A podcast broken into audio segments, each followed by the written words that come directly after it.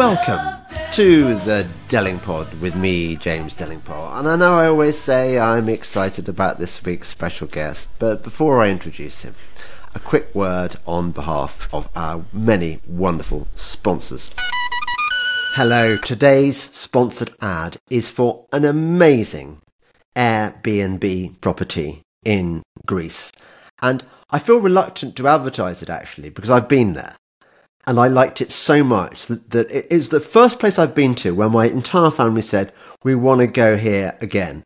Uh, I've never been to a better part of, of Greece than Kardamyli in the Mani, where you'll find this Airbnb. Uh, it sleeps it sleeps five comfortably, and it's really really well located. So to get to the for your morning swim, which is what I did every day, it takes about five minutes walk through the town. Behind you are the mountains. The sea is is blue and very swimmable. There's an island you can swim to. I have never, and I've been I've been to Greece a lot. I have never eaten so consistently well as I have during my stay in, in. Every every time we went out, it was an absolute winner. It is just it is just heaven.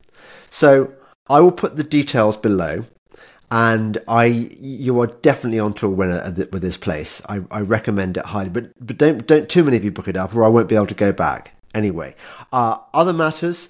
Please continue to support my um, gold sponsors um, and my my vitamin pill sponsors, and um, and, and the all the other things I've, I've I recommend you'll, you'll, you'll find the find the details in the blurb below this one, and also tickets are selling fast for my David Icke event in in Manchester on the fifteenth of November, but there are still spaces, and it would be lovely to see you there. So so consider signing up for that as well. Thanks. Enjoy the podcast. Oh, Ole Dammegard, I'm so excited to have. I know I'm not even pretending. I'm genuinely excited to have you back even even though because of the vagaries of, of I don't know Balinese technology, I, I, I can't see your face right now, but I'm sure it'll come back at intervals throughout the podcast. How are you anyway? I'm doing good. I just don't get it. Why can you not see me? Uh, well, you know, it, it's it's it's the internet, isn't it? And it's and it's it's. Oh, no, but it's. Uh, let's, don't ask let's me start, technical questions. Let's let's start again, James, because uh, I'm perfect here. My everything is perfect. I can see myself. It's being recorded. Yeah, no, but it doesn't matter because it, look, the point is, it's recording at your end, and okay. and so, so it's fine. So it, it, I can hear you. That's the only thing that matters, really. I was just, okay. I was, I was, it was just, it was just pre-chat. You know, just Sorry. people. People actually don't like. I know, I know this because as a as an internet uh, as a podcast listener occasionally, um, whenever I hear the podcast people talking about technical difficulties, I go, "Shut up! I can hear it. Mm. Get on with it. Stop, stop being annoying." Anyway, what I wanted to ask you, Ole, was was as soon as the Israel thing happened, I instantly thought of you. Now, was that a mistake? Or, or was I onto something there? What, am I right in thinking that Ole's got something on this that I need to know? Because uh, there's a lot about the whole Israel thing, which, which to me, I, I, I smell a rat. Well, I smell bullshit, so maybe that's uh, sort of we're in the same area. Yeah. Do you know it wasn't long ago since everybody was talking about the Ukraine? Yeah. Then suddenly everybody was talking about uh, Maui and uh, nobody talked about Ukraine. Now everybody's talking about Gaza. Nobody uh, talks about uh, Maui, nor you, the Ukraine, nor other things. I tell you, if you are not aware of what's going on, please, I'm telling you, you're being played. We're being, we're up against an illusionist that is trying to di- divert the attention away from all the time something new, something new, something. Look left, look right, look left like this. So to understand what's going on in Israel, it's very important to get into a helicopter, get a helicopter view of what's going on in the world, and start seeing that things are actually connected. This is uh, this is the reason that I've been recognized as number one by many on both sides when it comes to spotting bullshit and also um, connecting the dots So to understand what's going on in Israel, you have to understand what's going on in Maui. But, but I'll be happy to go into just uh, the Israeli part now, if you would like that.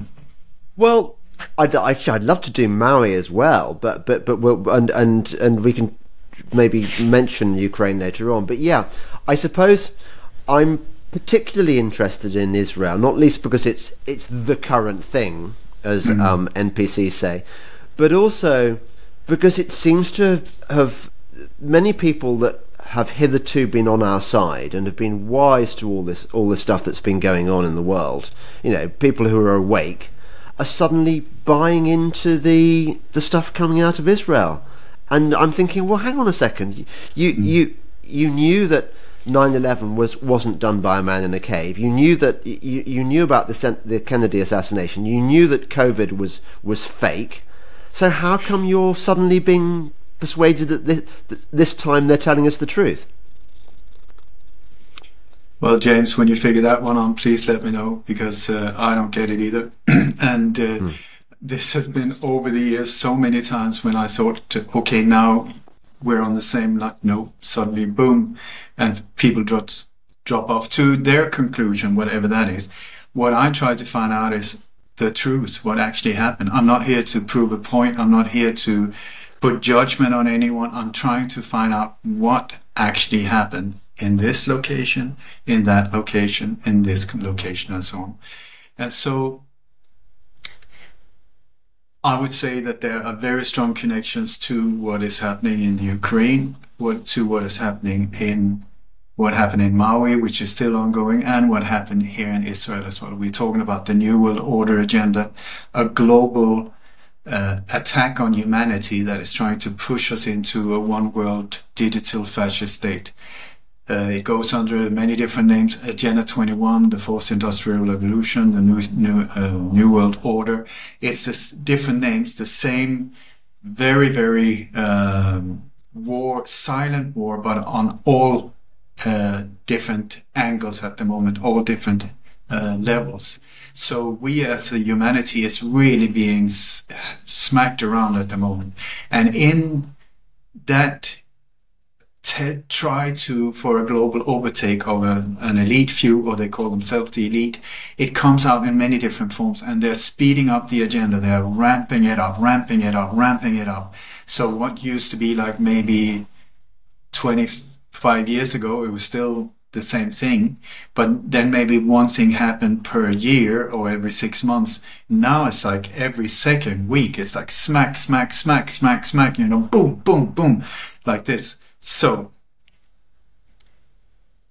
when it comes to uh, Israel, for anyone who's been there, uh, I've been down there. I've been to more than 50 different countries trying to figure out what is going on, what happened, what is, uh, you know, because what do I know if I'm, if I don't really learn from all sides and also try to get a big, bigger picture of so-called conflicts. when I went to Israel many years ago, I was absolutely shocked. I tell you that it is a very small country where you have Israel and the Palestinians, the Jewish population, the Muslim population, the Palestinians, and so on. What I, it's a very limited uh, area uh, land-wise, and what has happened inside the borders created by the Rothschilds after the Second World War, it's unbelievable because the people that were uh, the ones that the survivors of the alleged Holocaust, the, the people that came from that, um, was transported into this area and and uh, into an area where there was no Israel before. It was just made by the Western powers. They just uh, put a took a pen and a, and a ruler and said, okay, from now on, boom, we're going to make a square here, boom. That would be for the Jewish population from around the world. Welcome to this. But nobody asked the Palestinians. Nobody said, are you okay with us doing this? Absolutely not. So when they started coming from all over the world after the Second World War to this little location, you would think that maybe people that allegedly have gone through absolute terrible times wouldn't try not to repeat the same pattern. But what we have seen, what I've seen with my own eyes, and so I've seen apartheid on steroids. I mean, you were talking about South Africa being bad.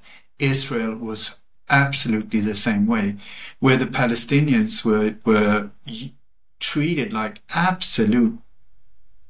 I don't know what's it, but at least you can say it politely. Second, second degree citizens. You know, like they and half the wages they had to bring have uh, ID identification identification papers on them at all times. Their cars had special plates on them, so you could always spot a Palestinian cars. they weren't allowed to date uh, Jewish. There was a, a whole, like, real racism going on. And I'm not pointing at the Jewish population. Jewishm is a, is a faith. I'm talking about that there's a very brutal, brutal, brutal uh, core hiding behind uh, the Jews that are they they call themselves Jews, but they're like this, pulling the strings behind it with a super brutal uh, agenda. And so the, the people of Jewish faith have found themselves, the Israelis have found themselves in a situation where they're being told by these ones, real bad boys, if you ask me, about uh, what is actually going on. And they have been pumped with propaganda that the Palestinians are terrorists and should be uh, feared and so on for many, many years.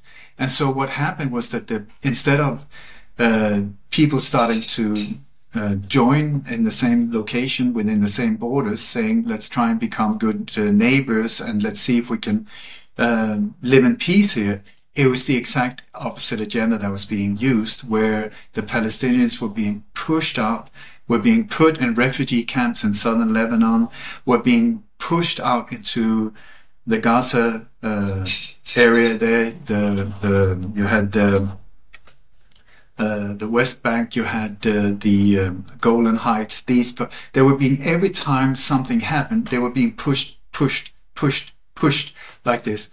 And at the same time, over all of these years, the is, uh, Israel as a nation, or these this hardcore, brutal, horrible core inside it. I'm not pointing at the population. I'm pointing at these ones. Benjamin Netanyahu, one of these ma- massive monsters, if you ask me. Don't don't listen to his word. Look at the actions. Brutal mass murderer. But anyway, has been financed by the U.S. and others with about $10 million per day, per day being pumped in. What is that? When you start tracking this thing down, that is where you come to what is called Zionism. The pe- many people with uh, dual citizenship that are Americans in key positions, but also Israelis. And so, over the years, uh, the suppression of the Palestinian people have just been worse and worse and worse. And the way that the Israeli soldiers, when I was there, I was shocked to the bone. I mean, shocked. I've been to Iran and Iraq during the wars. I've been to war zones, and, and you know, like there, I got shocked when I saw the brutality and the ruthlessness these uh, soldiers were were the way they were treating kids and women and just uh, so I normally don't get easily shocked, but I was there. I was that really shook me. And so over the years, also not only have they been pushed, pushed, pushed into small like uh, it's all it's the same as uh, like native Indians, you know, pushed into reservations areas where they were they're being completely controlled. Then over the years, also the Israel have just built, uh, I would call it the the biggest open air prison in the world in the Gaza Strip. The Gaza Strip is tiny. It's only like I think it's uh, 2.5 times 4.5 miles. It's tiny, and there's more than a million people living there, where most of them are kids and teenagers because the rest of them have been killed. And what they've done is they turn off the water, the electricity, the anything, uh, you know, has been cut off, and they've been uh, uh, living without inside high, high walls with guard towers, minefield, barbed wires, machine guns, guards, uh, you know, gated uh, things. So, and then in this situation where people, of course, have been suffering tremendously, at the same time, also the Israeli people have been pumped with fear, about how horrible they are, how horrible, that's called divide and conquer. And if you control uh, media, which they do, very, look at the ownership of media and so on. One of the things that I uh, have become as uh, like almost a world leading expert is so-called false flag operations. It's a psychological operation where the attacked one is actually the attacker. The attacked one is actually attacking, meaning that if they get attacked by themselves, but if they get attacked, that will then justify them whatever they do to retaliate because we didn't start it, they did. But very often they are the ones starting it so that they get justified in their actions. And the Mossad, which is the Israeli, uh, whatever you want, sub, um, intelligence agency and also security police, they are the masters. They were the ones that came up with this whole setup, I would say almost, where they the motto is war by deception deception, war by deception. So, uh, any if you want to comment, uh, James, just uh, jump in anytime. Yeah, yeah, no, no. I, I, I'm, I'm enjoying your your sort of description of the of the background to all this.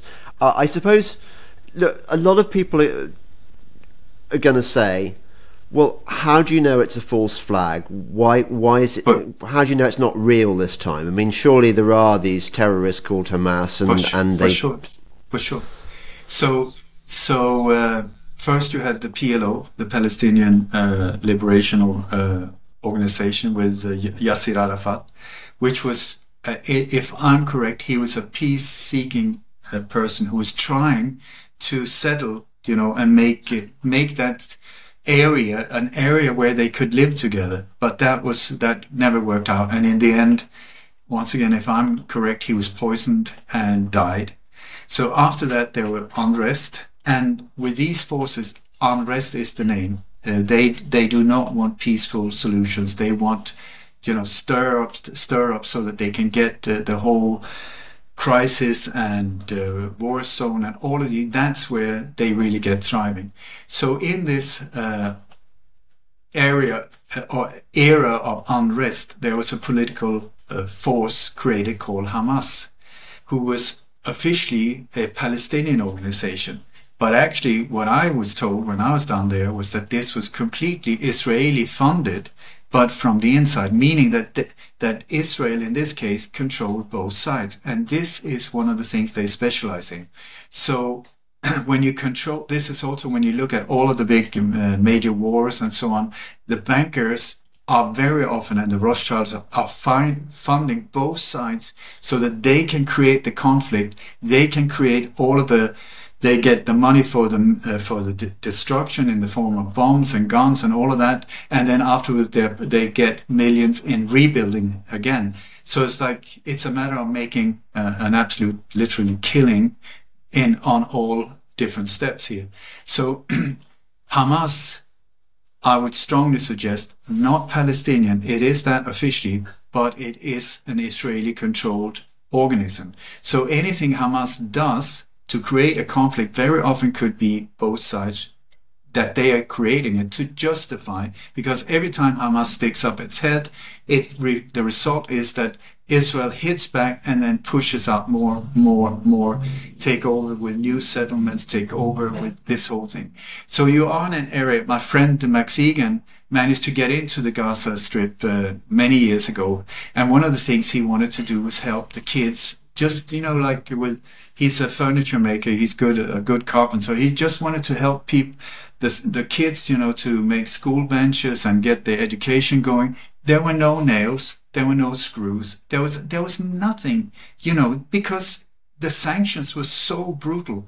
So here we are being told that they have like a complete arsenal of super modern weapons that they're funded by Iran. How how would the funds go in there? I mean, Israel has one of the most advanced armies in the world, the most advanced surveillance system, security system, infrared system, the whole shebang. And then you have mostly kids and teenagers that has been sanctioned for however long. I don't know how many years now. They have nothing, including water and, and uh, you know, hospital, nothing is really working on the inside. So what they've been waiting for, wanting for a long time, is an excuse to absolutely eradicate uh, Palestine once and for all, just get Israel pure and clean the way they want it. So they've just been looking for an excuse. Give us one excuse that would that can trigger this whole thing. So if you look at muscle-wise in this war or conflict, it's like you got like an infant and Mike Tyson, and and you say it's a fight. No, it's not a fight. It's a genocide. You know, so somebody throws a rock, they drive in a tank. Somebody throws another rock, they've got machine guns like do do do do do do do. Somebody makes a homemade bomb that goes through a fertilizer bomb. They send in a fleet of F-16 bombing the crap out of this place. They say boo, and the West send in like uh, warships so can you see, is there a balance? Is there a conflict? So whoever start, would start this conflict would know if you're suicidal, go for it. Go, go, go. If you want to destroy yourself forever, your nation, any type of chance for some kind of future there, throw a hand grenade. And so here we have on the the date of the anniversary, they love the anniversaries, you know, to recycle. So on the day of the Yom Kippur War, many years ago, they had suddenly this happened. And at this point, for about seven hours, this high security, everything alert, boom, boom, even a mice, uh, a mouse that moved near the border. You have Israeli soldiers that have been saying this. Nothing could move in this area. Now, seven hours, all of these soldiers have been told, no, please go over there.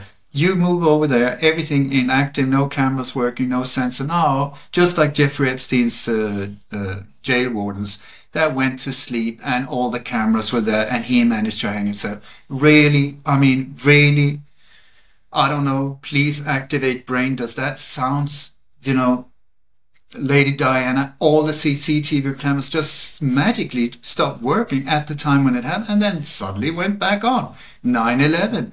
Pentagon is just the most guarded building in the world. Where is all the CCTV footage? Now, one seat from a, a gas station that just shows something in the background. Oh, oh, oh my God. Did you see that? And then the FBI FBI went in, confiscated all of the footage from all of these cameras at the time. Have we seen it? No. It's when there's inside jobs, this is how, how it happens. And you will also see that we have these uh, images of like big bulldozers that are just breaking through. There are no bulldozers inside. They're not allowed to have this type of, of uh, vehicles inside. They're, you, I don't know. And so the, the media starts pumping out. And here's where it gets scary because, as far as I know, there's no sort of like, like if you or I would go down there, uh, James, we would try and find a balanced, objective point of like what is actually going on here to try and see both sides, what happened, who did what, and so on. Here we have, just like with Ukraine, just with these other areas, it's completely one sided. And in this, at this point, it is completely pro-Israel. The, the terrorists are the Palestinians. The poor Israelis have been attacked. And then we have these, um, it's standard also, standard procedure. It's the same template they're using. Okay, women and children raped and babies in uh, incubators there was this, and they used that in the Iraq war as well. That there was a Saudi ambassador's daughter who was giving that whole story. Now we have it here. You always have like uh, there's uh, live from BBC, and in the background, well, maybe it wasn't BBC, but you have this reporter with a helmet and a bullet point because it's really, really dangerous. And then the background, the building, boom, that has happened.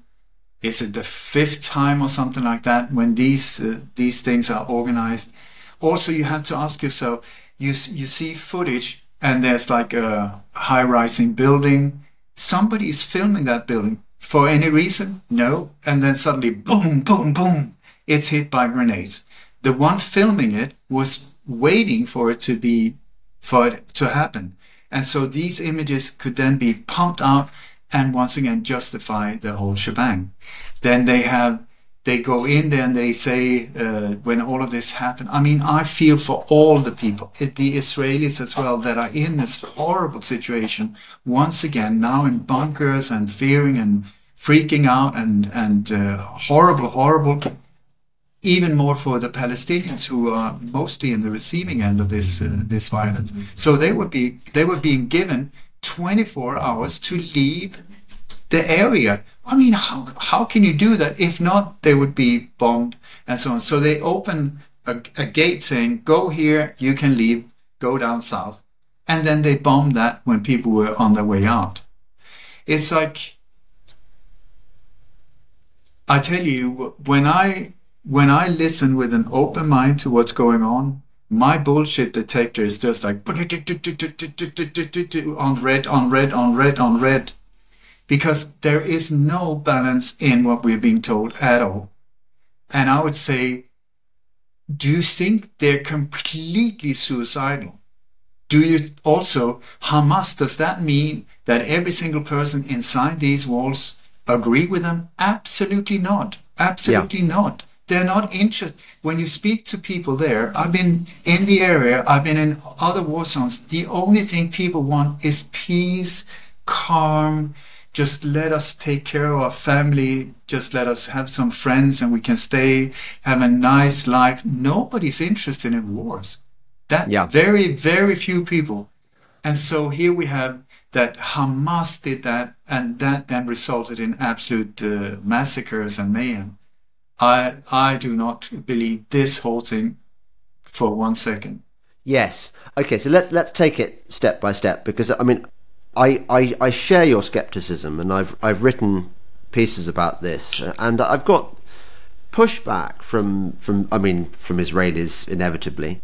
Um, a certain kind of Israeli, you know, the sort of the sort of Israeli who who is I would call a normie who who, who believes that 9/11 was was planned by a man in a cave and stuff. So so I. I I think it's un- it, I don't blame them for thinking the way they do because if you're so subscribed to the to the mainstream media narrative, you're never going to know the truth.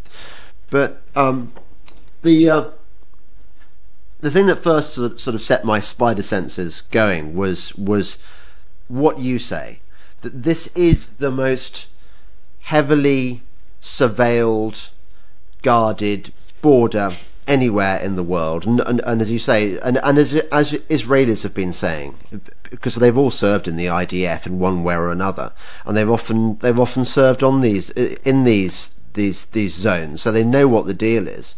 They know that a mouse can't get past without without being detected. So the idea of people coming over on hang gliders. I mean, you, you think about the takeoff point. You think about uh, what, it requires when you when, whenever you've seen people hang gliding. You you know all the sort of the rigmarole they have to go through before takeoff. So imagine how, how could the Israeli surveillance not have seen various people preparing hang gliders to launch an incursion? It's just not possible, is it? I mean, now, James, we're on the same page. We're sort of like logically also, how vulnerable are you in a hang glider? Is that a fast moving object? I don't think so. If yeah. you're hanging out, the, they say, because I asked, okay, so from what high point did they start? Because you need sort of like a bit of a hill or a, a mountain that is not there to take off. No, they said they had these engines like a fan in the back. They are like this. Yeah. Okay, up against military personnel, they would take them down in four seconds. It would just be boom and down. Yes. But here, they're suddenly super efficient. They, I mean, the Israelis was completely surprised. It was like unbelievable. How, how, how? The, when you yeah. look at this from a logic point of view, it's like ridiculous. It's the narrative is like on a four-year-old child's narrative. No, it's I, I shouldn't say that because do you know what? When my daughter was four years old, uh, I was sitting one day and I was looking at footage from the Twin Towers where you had these two, the biggest, most strong, uh, strongly enforced buildings in the world at the time that was just dustified by the impact of two alleged planes with that are made of aluminum and then jet fuel they were dustified, free fall, boom, like that. So my daughter came and she said, Dad, what, what are you doing? And I, so I gave her the official narrative because I'm a grown up, uh, you know, responsible adult who have been watching mainstream media. So I told her the official story. Yes, two planes went like this, boom, boom, boom, and then this happened. She was four years old. She looked at it. Then she looked at me and said, Dad, I'm a child. I'm not stupid. Why are you lying to me? And then she took off and started playing. I thought, four years old, that is a mind that has not yet been messed up with or messed up. So here we have NIST reports and all kinds of these year in and year out when it it does not take any I would say like how if you can take a a Coca-Cola bottle no a can made of aluminum that's very close to what a building uh, what a uh, uh, an airplane what the materials of an airplane you got like two engines that is made yes they weigh like six six, eight tons, something like that. But otherwise than that is aluminum, like a tube of aluminum. Then jet fuel, fair enough, that was supposed to dustify these massive buildings so that they just came down in free fall, no rubble. There should have been 30 stories of rubble, no, even with the pancake effect, all of that rubble dustified. What happened? Anyway, so if you can take a, a Coca-Cola bottle, empty it, fill it with jet fuel, put the jet fuel on fire and then smack the the Coca-Cola uh, can into a concrete armored wall, if that wall dustifies, then I would believe the official narrative. Until then, it's like Alice in Wonderland, wake me up because it's so not true. Yeah. Yeah. Okay. So we've got the we've got the implausible hang gliders and the bulldozers that they probably wouldn't have been allowed in, in the Gaza Strip anyway. And then you've got this extraordinary time period, you, you said seven hours, in which it seems, allegedly, these deadly terrorists were given freedom to roam everywhere on a killing spree without any attack helicopters coming in, without any IDF commandos coming in to. I mean, that's not very Israeli behaviour generally, is it? The, the Israeli military is pretty on on it when it comes to terrorist incursions and, and people being taken hostage and stuff. They don't they don't hang about waiting waiting for uh, further orders.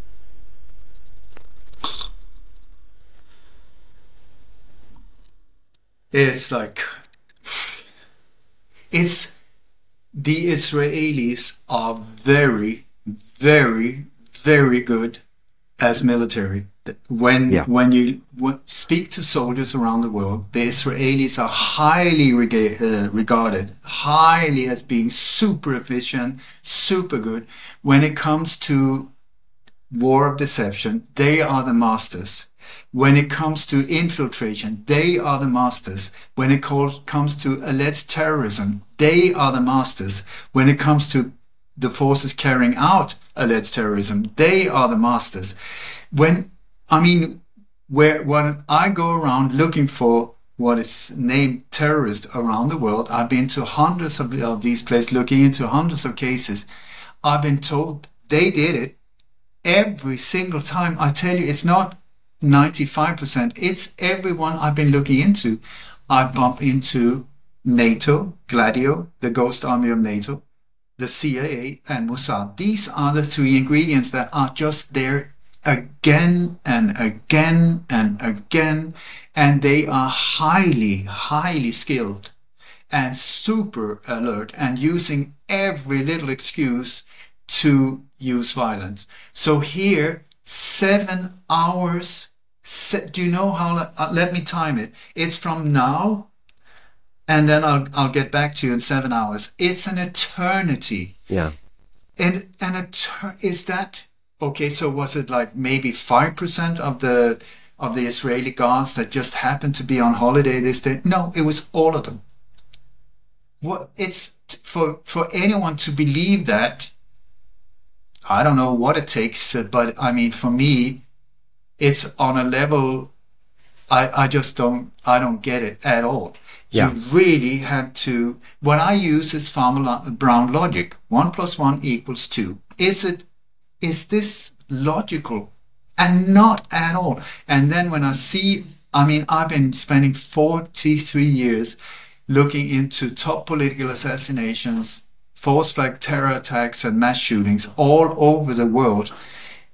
Does this make any sense whatsoever? Yes, as a force flag, it makes perfect sense. It's a classical false flag. Boom, boom, boom. They're doing it to themselves to justify going in invasion, rape, and plunder. That's standard. That's been the, the name of the game from day one, from many centuries back. Here it's got all of the ones. Do you know, one of my few heroes was a man called Fletcher Prouty. He was a one of the biggest whistleblowers from inside the Pentagon, inside the CIA. He stepped forward uh, when Kennedy got assassinated. He is the guy that is called Mr. X in the JFK movie. Incredible person. Anyway, I've learned so much from him, uh, which is uh, what I always try to learn from the inside instead of me standing on the outside guessing. I ask and I learn from the best from the inside. So what he said, one of the way, one of the ways to expose false flag operations, meaning that they actually carried it out against themselves, he said is don't look at what happened, look at what did not happen. These are the signs, the tell signs of that this one of these operations. And so many, many times when these uh, assassinations takes place where they're behind it or some whatever normally happened that should normally happen doesn't does not and here everything that should have happened did not happen for seven hours seven hours I mean, anyone that believes the official narrative, I, I would strongly say, think again, please, please, because people are suffering on both sides incredibly because there's this brutal force behind it. And because we, you, are being uh, taken for a massive ride by mainstream media that is controlled by very few and many of them from the very same uh, power structure, the same network in the backgrounds that are controlling the outlet of the information this because that is one of the key element in these operations is that you need to control the output the the narrative that comes out. You need to control that. If you do that then you can get away with murder literally. Yes. Yes. Well we've laid the groundwork for skepticism about this whole operation.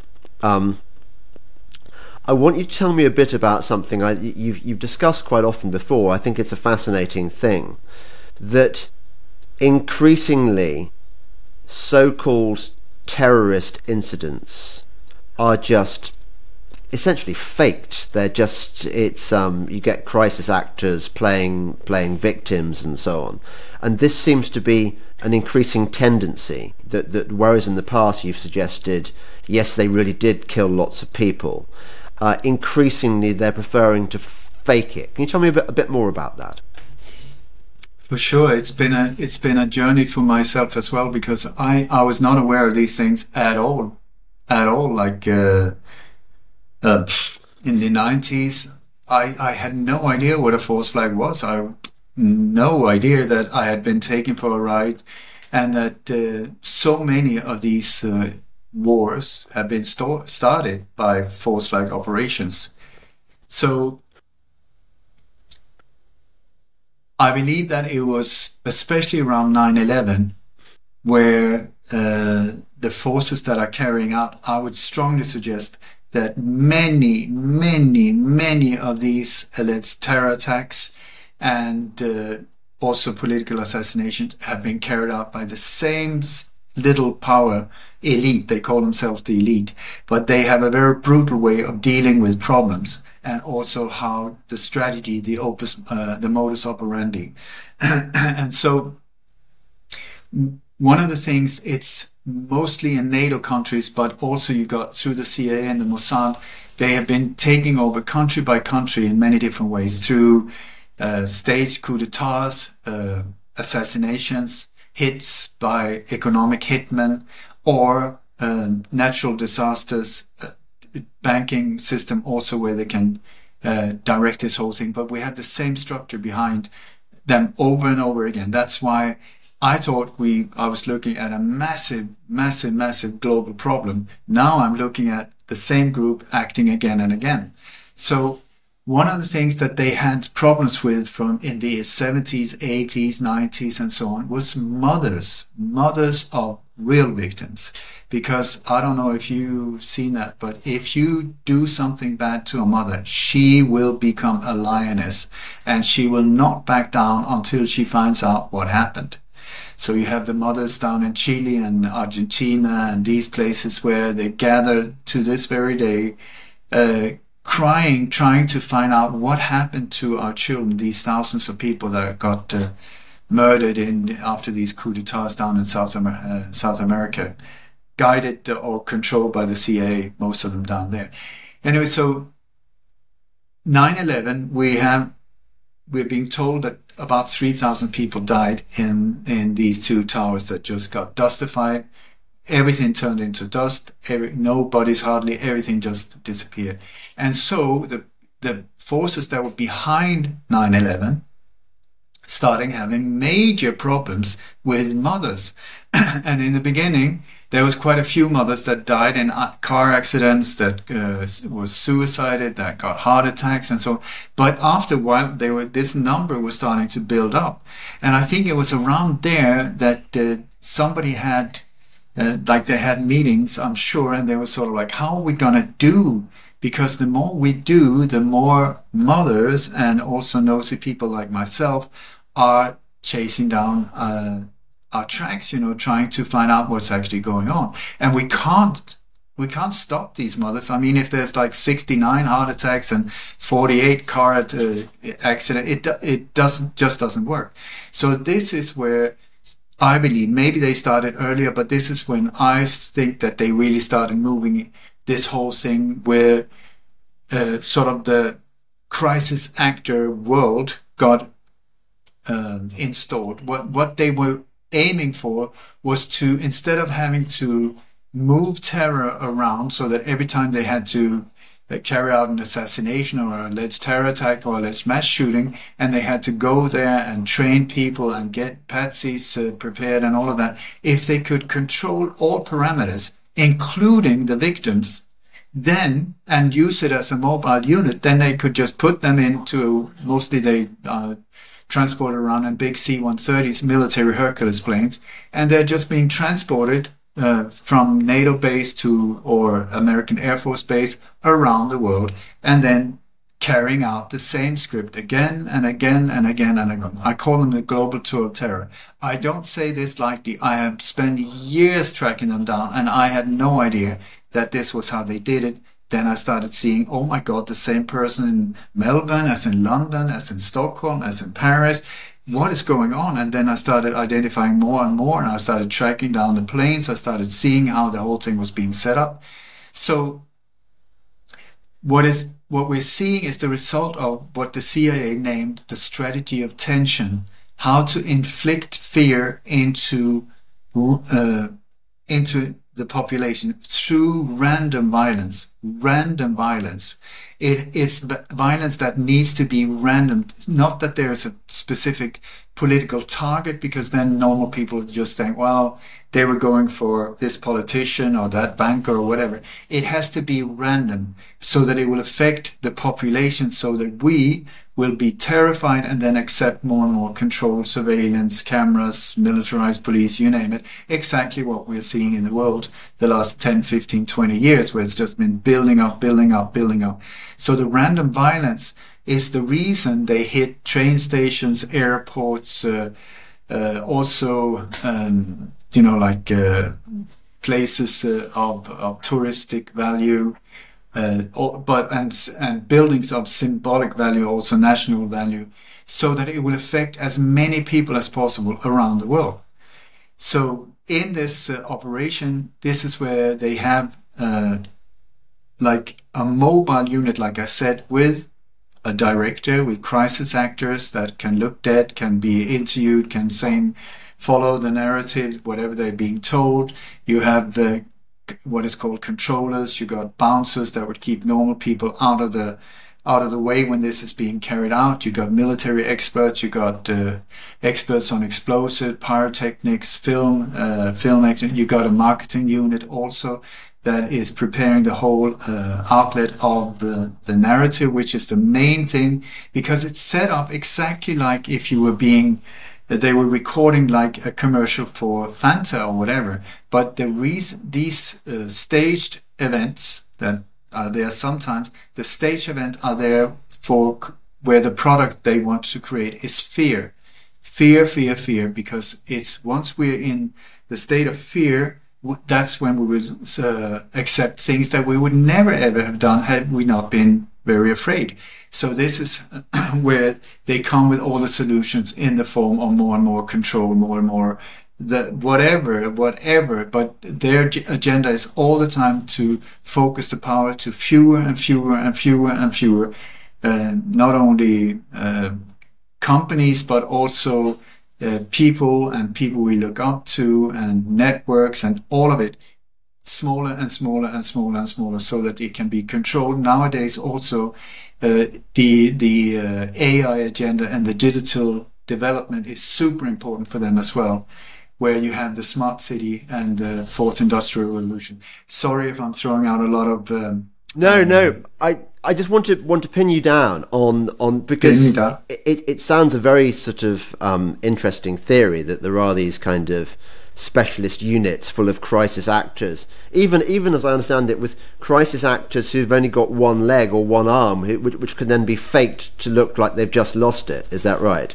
No, no, that uh, that's amp. Uh, uh, what is they? What are they called? Amp uh, actors. A- amputees, yeah yeah, amputees that are, but they're used when they need really gruesome details, just like in war movies, you know. So they use people that have, were born without a limb or uh, or a leg or whatever, or from an accident and so on.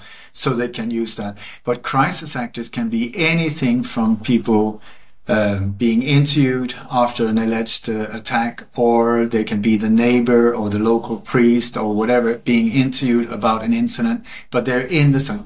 They're anything from that until uh, like people lying, uh, looking dead, or uh, lying screaming on in the street. Not, I mean, crisis actors. And the thing is also with the crisis actors that it's a very small community because this is the thing also where you can see them being recycled in like that that is how i'm not the only one with many many people that uh, have identified people in the Sydney siege, uh, as in Melbourne, as in London, as in Paris, as in Nice, where we see the same people turning up, the Boston bombing, the Sandy Hook, the same individuals that are being used. And so I spoke to Chip Tatum, who is a CIA whistleblower. He was the pilot from Richard Nixon all the way up to George Bush Sr., and he was also the commander of an ultra secret hit team called Pegasus that was uh, he was part of uh, taking out uh, 14 people under the orders of George Bush Sr. He was his private hitman. And anyway, so I, he was also involved in so-called false flags attacks during his career. And so I asked him because so many people ask me, how can, how come that there are no whistleblowers? Why are there no people yeah. stepping forward saying, I was part of this and I did that and that? And, and, uh, Chip said, it's very easy. We call it management by fear. Okay, so I said, but how does it work? He said, for one thing, is that the, what they're using are often people that are not too clever. Uh, all the good actors, all the good ones with good skills in theater and so on, cannot be used because they've been part of school plays or theater plays or uh, you know ads for whatever you know or in film. So so these ones cannot be used because they would be too easily recognized. So often they, they, they, just have to pick people that are not very good, which is great for someone like me because they suck at it many times. Anyway, so he said it's a small group that we recycle so that we don't have to do it again and again. And he said what they do is they get uh, they get uh, seduced by a lot of money because the funds are unlimited in this area, so they get well paid. Then also they sign NDA agreements that will, if they speak, if they even mention anything, they can get sued from here to the world, to the moon, or worse.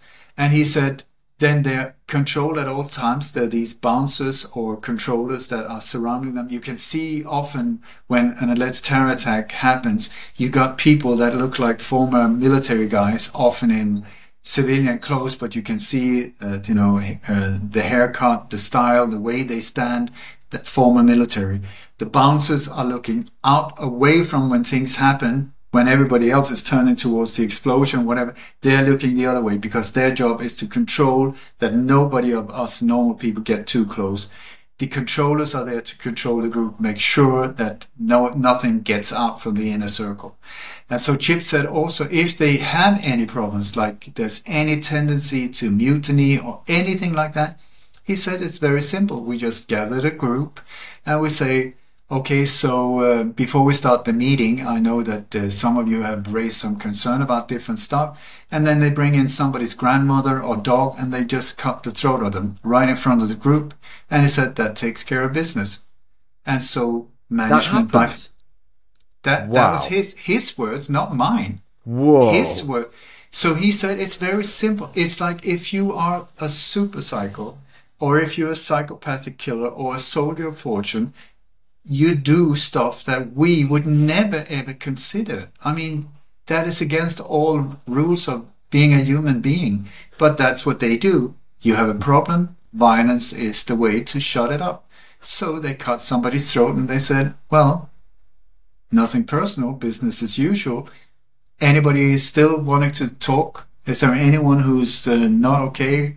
And everybody just shuts up, stay quiet, and on you go to the next Presumably, place. these, these people all, all live in one place, do they? I mean, it would be too much of a risk having them spread around the, the country. I think many of them end up in landfill and stuff like that, you know, because uh, in the long run you can't re- recycle them, uh, you know. So I don't know where what happens to them, but it comes to a point where you don't see them anymore. Especially when we start identifying them, then they disappear. Oh dear. I have, yeah. So I don't, I don't know what happens to them, but I tell you, they sign a deal with the devil. I can tell you that They- have no idea what they're up to. Check out the the movie Wag the Dog. Super, super important movie to see. Wag the Dog with Dustin Hoffman and uh, and um, my God, what's his name?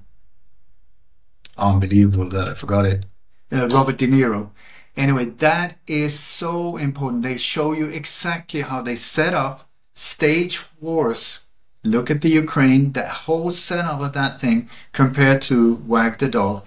And in the Wag the Dog as well, there is a crisis actor or, or an, an actress where they're trying to create uh, the illusion of a war against Albania to take away the uh, the attention away from that the president has molested a child, uh, a girl in the White House, and so they're trying to divert the attention away from that because just before elections and uh, stage a war that does not exist to get the attention of the media to look that direction. Anyway, there is a, a woman, a young girl that is part of uh, being filmed as a war scene from Albania. It's green screen filming. She's running around in front of green screen. They're adding Dustin Hoffman is the film director. They're adding all the bombs and the mili- the machine guns and whatever, and they put a kitten in her in a you know so it gets more emotional. Puppies, kittens. That's the ki- way to get to people. And so she asked uh, afterwards. She asked Robert De Niro, so can I put this in my, my CV? And he says, no, I'm sorry, sweetheart, uh, you can't even mention it. And she said, so, but what happens if I do? He says, you will die. Right. Uh, That's very simple. And also Dustin Hoffman in the end of the movie, because he, he created this whole uh, scenario of a war, this illusion of a war that did not exist. Did not exist at all. It was all in media, and the media didn't get it either that they were being played by the White House or these people in the background.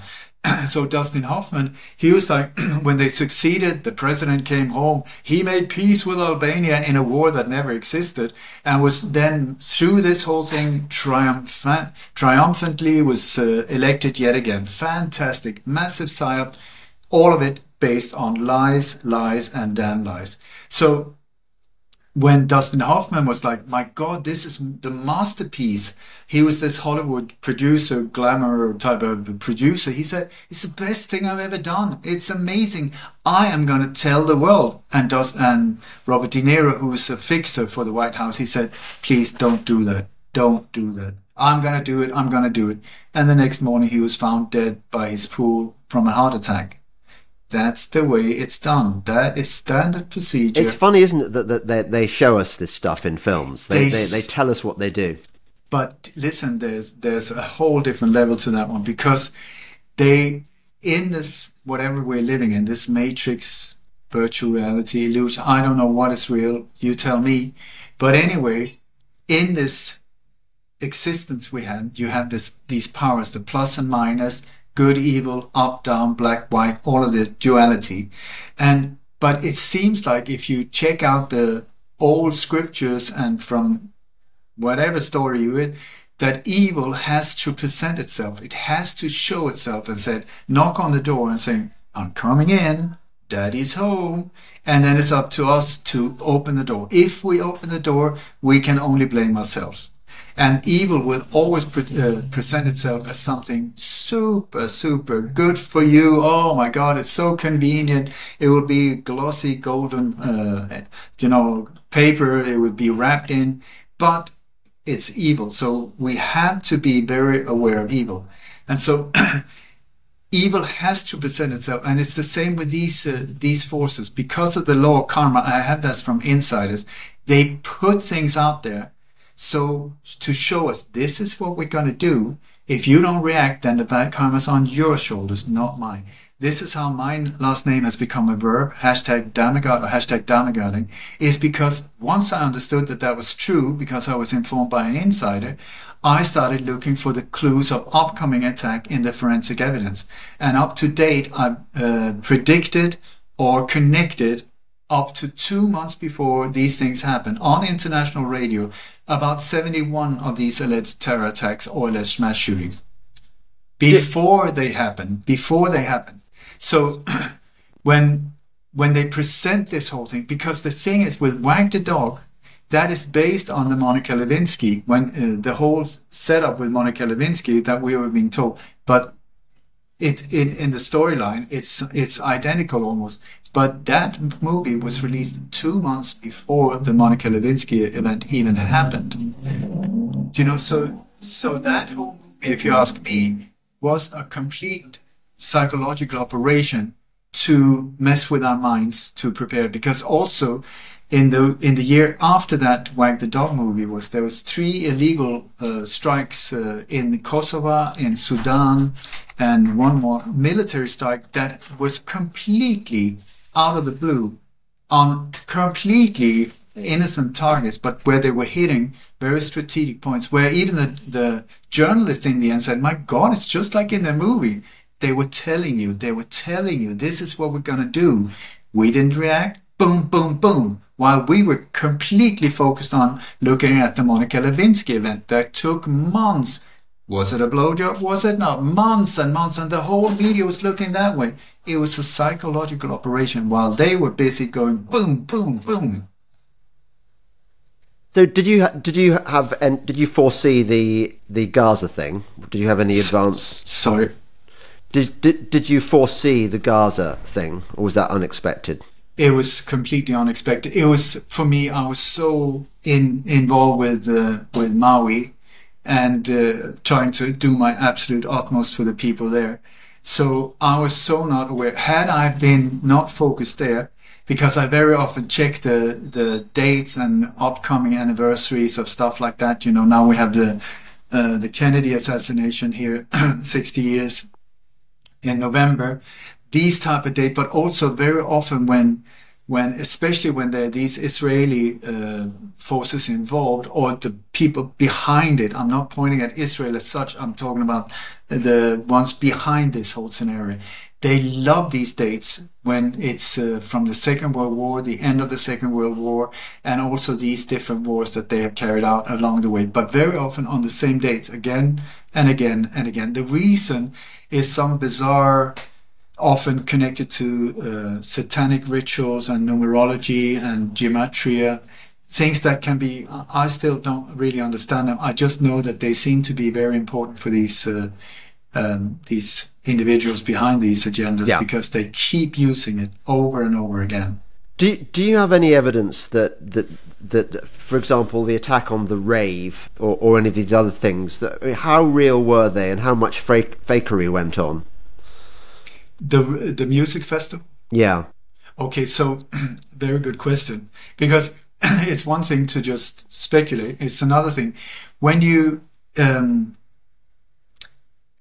at 9/11. I go back. Oh, I go back to 1947.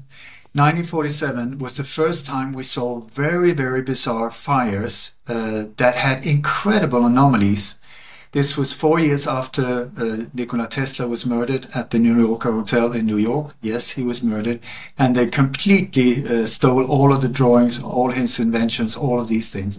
Four years later, for the first time, the world saw the Maine fires in Maine, M-A-I-N-E in the US, Maine fires. Check them out, 1947. That's the first time where we see these bizarre anomalies where instead of a fire burning with a normal effect of fire and heat, we see these things where trees are burning from the inside instead of from the outside in. There's the burning from the inside out. You have buildings that are completely flattened, leveled by, with it, by the ground. And at, next to them, there's a green bush, completely untouched, and lawns and stuff. Only the building, like super, super laser-like precision, where there was a major area, I, think it was nine hectares, like many, many people were killed and the houses leveled and then rebuilt as what is called Millionaires Row. Real estate that suddenly boom like this because the area was cleansed before. Or poor people, people of ethnic background went out the way and boom, they built Millionaires Row. 47. Then for 50 years you got uh, uh, companies like uh, Lockheed Martin, Raytheon, uh, Northrop uh, Gun, what is the name? Gunpower, whatever. Uh, these these type of companies are now bragging that for the last 50 years we've been working very hard and we've developed directed energy weapons, particle particle beams, and laser weapons. Not a science fiction scenario anymore. Go to their website; they will tell you exactly how what they can do. And so we've continued 9-11, very, very weird things, to say the least, how these buildings came down. The force to, to pulverize, to dustify these buildings was immense. I would strongly suggest we're looking at they threw in all kind of weaponry that could be used. Um, any kind from controlled demolition with explosives inside to directed energy weapons to also where a lot of the power was used from Brookhaven National Lab. Brookhaven National Lab, I tell you, very few people have looked into that. Check that one out with a particle accelerator. Bad boys, bad boy, bad boys on the same island, free site to where this happened. Anyway, so at 9-11 we saw very, very odd uh, anomalies when it came to car fires, where half, like there was about 1600 cars that popped in the area that just boom, boom, boom, boom, boom, like this, where you had very weird things. Uh, these cars were like uh, engine parts made of aluminum, the rims, uh, where aluminum just became like water and, and ran down the streets. Everything destroyed. The the glass melted uh, like in fires where normal fire cannot melt glass like that. You cannot. Aluminum, you cannot. But here you had these uh, cars. Sometimes it could be hi- half the car completely intact, half the car incin- I mean, gone, just nothing left. Engine blocks that was just melted, also parts of it. Bizarre, bizarre tires, everything that was in what seemed to be in contact with metal was just heated up to incredible temperature. At the same time, the asphalt underneath it completely intact, and a car next to it could be completely untouched. And this one, nothing left. So 1600 cars there. Then over the years, we started seeing, oh my God, directed energy weapon attacks, because that is exactly the effect that can cause these uh, these type of uh, anomalies. Nothing else. Not not a normal fire. You cannot get these things. Judy uh, Judy Wood is one scientist that have done incredible job around 9/11, pointing out. She's not pointing fingers at who did it. She's saying, "Look here, look here, look here, look here, and look here." Absolutely impossible. This is what would make it possible.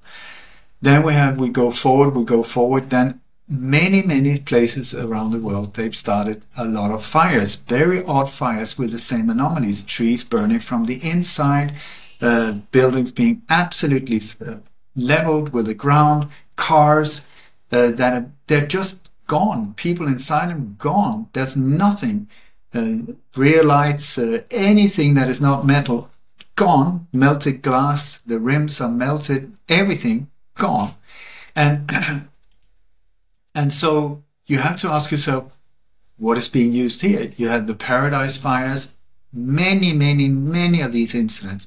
Maui, let's not even go there. That is such a perfect example of the, the effect of directed energy weapon. Breaks all rules when it comes to normal fires, all of them, because it's the other way around.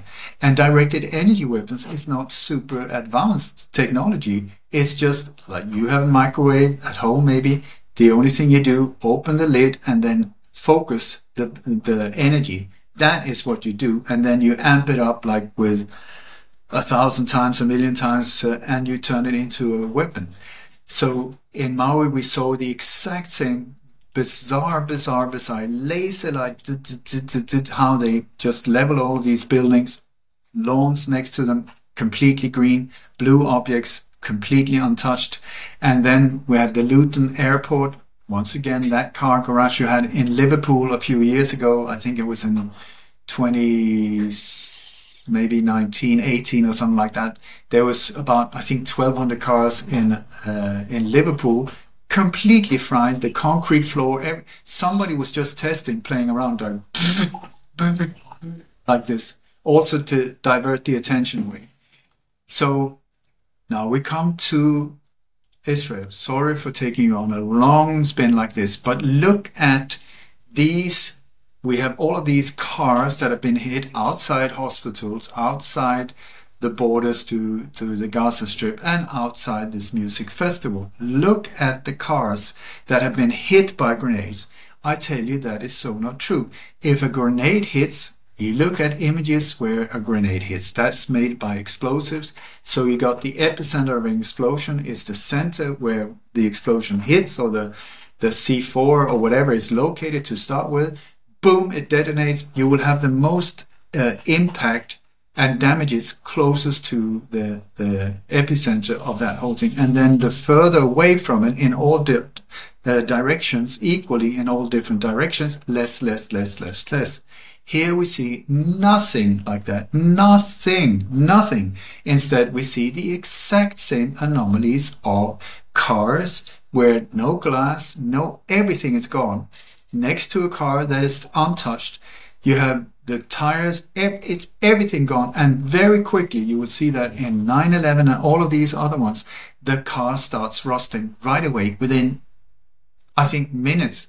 You have rust on these vehicles also completely anomalies. So, and outside the music festival, same there, outside the hospital, same there. All of them were fried. They, this was not normal explosions or normal uh, car fires. Absolutely not. The, the, the glass would stay in there. The things would be melted and stuff like that. Not like this. Here we also see, you will see in many of these fires, it's as if I understand it right, it is like if things is in contact with metal, that's when the heat goes up. So, for instance, uh, there were several places in the Paradise Fires, also in Maui, where you had like wooden fence. The wooden fence was completely untouched unless there were nails there. When the nails were there, that you, it was burned out around the nails, nothing else. And it is exactly like, you know, you have a microwave, you put in a hamburger or whatever on a plate you put the hamburger, the hamburger gets hot, the plate can be absolutely not hot at all. Breaks all normal rules. Then you put in a fork and suddenly you got fireworks because it's made of metal. That's exactly what is going on here.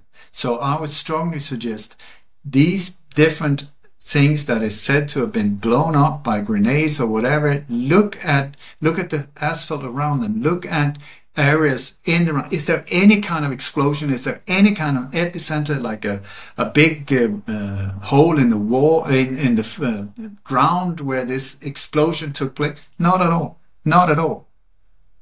I've also read that some people have looked at footage of the rave and said these look nothing like people who've been partying in the desert for for hours and uh, on drugs. They all looked uh, their shoes were too clean. There, the, the, there were there were various anomal anomalies in the photographs. Do you, have you, do you know anything about this? I tell you, when you look at many of these photos, if you really start zooming in, you will see some of them are not even real photos. It's like it looks like some kind of Photoshop type of thing. There, I don't know. I have not seen these photos you're talking about. I, you know, like when when you look at photos from a crime scene, you have to look like this. Very, and also, how do you know it was taken then and there? Normally, you can get like you go in and you get the technical uh, digital data from, so you can see this photo was taken by this camera, this, uh, uh, you know, uh, lens at this time and this time. But when you see these photos, it's they're always blank. There's no digital information whatsoever. Very often they're taken from screenshots from the screen and put up so they're completely anonymous, cannot be tracked. So I'm just sitting, I'm not, had I been there and even if I was in Israel, I wouldn't be, I couldn't prove anything except if I was exactly on the site when it happened. Because these things are very easy to stage even though, you know, like um, now there were some Swedes that were said to have been killed in, in Brussels at a football stadium. You can, you and I, if we are in, if we are the ones setting it up and we have the powers behind us, we could very easily set up like a very dramatic scene in a football stadium. We we go in there, 25 people that uh, are in a group. Nobody sees us as a group. We go in separately. We go in we have that part of the uh, of the, the seats that are booked only for us.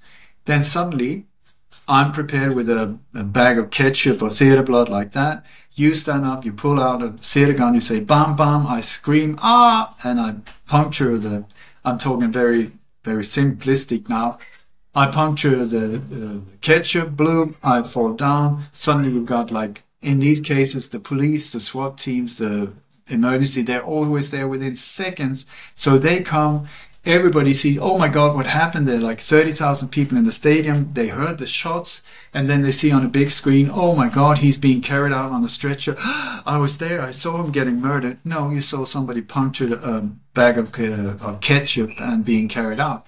If it is one of these operations. It could also be a real event, but it's so hard to know, especially when you cannot trust mainstream media, which is no. very hard nowadays.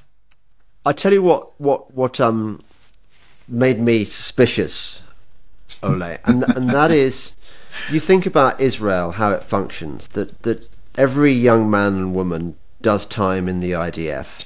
Hmm. It's a close. The, the, they they form close bonds. They understand the system. I, it just seems to me unlikely that we we know Netanyahu is a nasty piece of work and uh, and you know holds human life cheap, but I think given that quite a few Israelis are aware that this was a false flag, that that they're aware that they're aware that it doesn't add up, I think if if Netanyahu had given the the green light for a thousand Hamas terrorists to come across the border and get seven hours to kill as many Israelis as they like, I think that there would be quite a few people saying, "Hang on a second, I'm not having that. This is our government is disgraceful." You know, word would get out. Whereas if there are, if if if they stage the whole thing, there are going to be, as you say, less angry, fewer angry mothers to to um, cause mayhem. What do you think about that? Completely. I mean, completely. We normal people mess it up for them. So they need to get you know away from causing these type of, of uh, things because also like these mothers they never give up so that for the next 30 years they're going to uh, you know, track them down. So th- this is not good news. Nowadays, it, since our concentration span is so short, now we already forgot about Lahaina, we already forgot about uh, these things because it's the breaking news, breaking news, breaking news. There's a cat up in the tree. No, we're blowing this up. Oh my God, it's Vietnam. Oh no, it's Japan. So they count on that. That's what I'm saying. Something soon is going to come and divert the attention away. The more of us that becomes aware of like, oh my God, this really stinks a long way, which got, which is what is going on in Gaza. So they need our attention away. How can they get that? They need some drama. Something's going to say boom over here. Uh, so that the media will have an excuse to look that way. And most so-called journalists would just follow. They would think that they're doing a good job, not having an idea how easy they are to be played. I used to be a journalist. I know it from the inside, but I, I was from a, a time where journalists, there were some real journalists. I mean, I don't see any real ones except individuals like us that are trying to do our best. You know, I'm, I would love to just kick back and, and jam and have a cold beer, but what the hell? Nobody's doing anything that should be doing it. So we have to do it ourselves. But um, apart from the the suspicious cars with the, the with the that are burned in, in a kind of way that's not characteristic of grenade attacks or whatever, uh, do we have any other? Uh, is it is it purely our supposition, um, our speculation that that that this this was a kind of that there were elements of this operation which were faked. Do we have any other other evidence? Uh, what do you mean by evidence? Because well, the thing is, I, for instance, if I had said uh, all of these Israeli soldiers for seven hours they were over there not doing their thing. If I had said that, uh, it would sound absolutely crazy. Now it yeah. comes from the inside. They say it. They said it. Yeah. You know, so suddenly that on its own, what on earth are the chances? That is unheard of, mm. unheard of, unheard of. Let me repeat that again. And so when you start seeing the build-up of these operations and how they're carried out, and you see the exact same scenario once again and again and again, breaking all rules of normal uh, logic, then you have faked images. I can I can show you. Uh, I can't share your screen now, but I can send you somewhere you can look for yourself and just like this isn't even a real image. This is just it looks like a photo, but once you zoom in, you see it's not. And then you have these. Please explain these anomalies with these cars in any other way. Does the official narrative is that we're we're looking at this from a, a it's as a crime scene. I'm not make, putting any judgment there. I look at a crime scene. What could accomplish what happened here? And you see, normal explosives could not. The official narrative said that was explosives. You look at the char- uh, characteristics of the crime scene. Not at all. It doesn't match. It's the exact opposite. Okay, so what could accomplish injury damages like this? And we're looking with that type of technology is as far as I know, the only explanation of these anomalies. So then you have to ask yourself, well, who has this type of weaponry? And that's when you start coming up. This is not what somebody, you know, Mr. Jones has got down his back pocket. Absolutely not. This is high, high, high technology on a very high level. So who had that? And why was it used here? And by who? You have yeah. to ask yourself these things, and then it's sort of like, can I prove it? What what is okay. proof? Does it would it hold in court? Absolutely not. But it would, I hope, be enough for people to say, wait a second, before I just swallow this and just like, yeah, for sure, I'm buying this, this, this without any critical thinking. At least take a step back, breathe for a little while, have a look again, go in and look at the details. Does that make any sense? Then, if you got a friend that's a forensic evidence, uh, you know, a crime investigator or PI or whatever, ask him, okay, so an explosion or somebody who works with dynamite or in a mine or whatever, go ask him, dynamite, how does it work? What does it look like? Compare photos of real blowing things up and then that. Do they match? Absolutely not.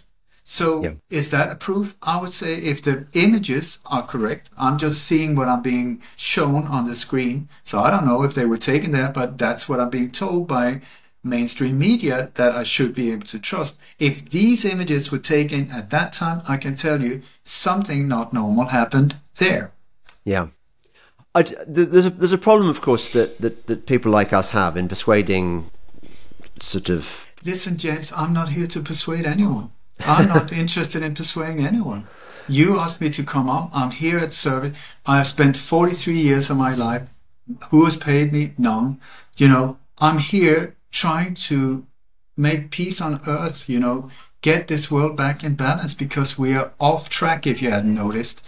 And uh, I and many others have been standing, hello, hello, something is going on and it's not looking good. You it's know, interesting that that you that I, I hadn't really thought about that before. That the word persuade i- i- is in itself loaded, and I suppose I suppose it is. I suppose that um, that Edward Bernays would have been in the persuasion industry. what, what I was what I was actually warming up to was asking you something that's puzzled me. Okay, so with regards to the the Gaza rave incident, uh, my brother, who is who is as far down the rabbit hole as me, has a friend who lived who was out there when it happened and spent his time cowering in this bunker nearby, um, hearing first of all Arab voices and then many hours later Israeli voices, and, and when they were finally rescued, and he had a kind of traumatic time in his bunker. But the line that I heard was, he said, "Yes, oh, people were definitely killed. The people next to us were were were you know people in the the buildings next to us or whatever. It's quite hard to and and, and before I, I let you speak, another example. My wife assures me that she met somebody in her office who swears blind that she knows somebody who was at Sandy Hook and who was killed at Sandy Hook. How do, how do you how do you explain these th- these seeming real life seeming proofs that these things actually happened and that real people died, etc. How does that work? I, have I said that people did not die in Gaza? I have not said that at all. Hmm. I've said that a false flag operation is a psychological operation where the attacked one is actually the attacker. Many times in these operations, even uh, in so-called false flag, including uh, crisis actors, sometimes the more dead the better because the numbers add to the emotional impact and that will then justify a harder game. But many times the ones carrying out these operations are actually killing themselves, their own, officially their own people to get the numbers up there. They couldn't care less. We're talking about not somebody with a national like do do do do. We're talking about psychological psychological killers that are in a power uh, attempt to take over massive massive amounts of of uh, areas in the world. So I have not said in any single word that nobody got killed. I'm sure a lot of people are being hurt on both sides and killed. And you have to ask yourself though, where is the violence coming from? Where's the violence coming from? Where, what kind of weaponry are being used? Is it from inside these walls that has been sanctioned for many years where you couldn't even, when my friend was down there, they didn't even have nails or screws to make benches for the school. Is that where we talk that they have heavy artillery and you name it, whatever? Possibly. You have, okay, so you told, told me about your friend who had been there and you say first he heard Arab voices, then he heard Israeli voices. Okej, nu pratar jag svenska och jag kan också, I can also speak Danish. Vad, förleden dag där var det, I can speak Bahasa, saya tinggal di Sanur, eh, nama saya Ole, I can speak Spanish. Me llamo Ole, eh, ahora estoy eh, discutando este. Okay, so what does that prove? Absolutely nothing. Especially not in a situation that is by forces possibly the masters of war of deception. And in a small little area like that, speaking Arabic and and uh, Hebrew, pff, that's nothing. So yes, of course, if it's a real event, it would be the Palestinian uh, terrorists. Did they see them? No. Did they see, if you go back in time, who was the one that blew up uh, the first ship of, of Jewish immigrants that came right after at the end of the Second World War? It turned out it was not a Palestinian. It was an MI6 agent. Okay, then who blew up the, the hotel, the Ben Gurion Hotel? It was people Benjamin Netanyahu was directly involved in family-wise. So what is going on? War by deception. And so was people killed? Possibly, I have no idea. I'm yep. sure a lot of death and damages are being done as we speak. It's horrible, horrible. And we, the normal people, not depending on faith or color or skin color, whatever, but as being uh, targeted by these forces that couldn't care less, even though they say they're on our side or their side. Not at all. They couldn't care less. We're all being victimized by them more. You know, so so that was that. And then you went to Sandy Hook. Sandy Hook uh, I was part of publishing a book called Nobody Died at Sandy Hook. It was the first book banned by Amazon. You can hmm. download well it done. for free, free on my website. Uh, and that is like, uh, I think eight or 10 PhDs, very highly respected researchers and PhDs from around the world who have looked at the Sandy Hook thing step by step by step by step by step by step by step. It's about 400 pages. Read that one and then come back to me. So I also have a problem uh, because there's especially one mother that are doing TED talks about her dead son and so on. I can, I can say like this: if if anyone died in Sandy Hook, you can chop off my right arm. I stand by that. So how was it done? That is a whole different ball game. And uh, please read that book, go through the whole thing, then come back. Let's talk again. Yeah, no. Listen, I, you don't need to convince me on on Sandy Hook. I'm what, not what, trying to. What you what you need to do is is I, I, I I'm genuinely puzzled how my wife could have met in her office somebody who claims to. I mean, how can that possibly be? How can somebody? How can there be people? How does it work? How how how come there are people out there who relay these lies? Um, it is a it's a very very good question it is a, I cannot answer there.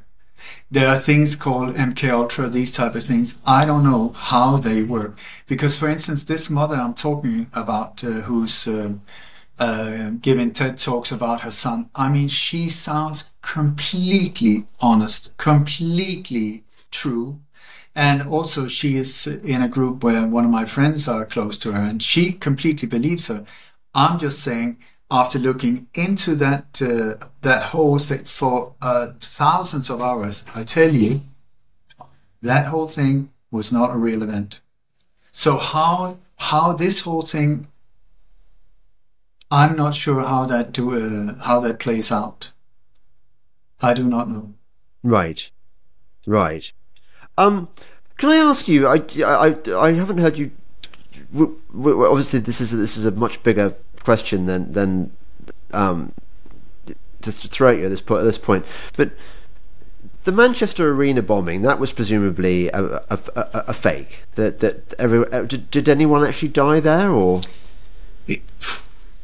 You're you're really taking some difficult, difficult. The marina, uh, no, the sorry, the the Manchester Arena had the signs of in a false flag, massive signs yet, yet again, you have a lot of victims and you have a lot of families around that. That is a real mind tricky thing. How was this carried out? How was, were, were they able to do it?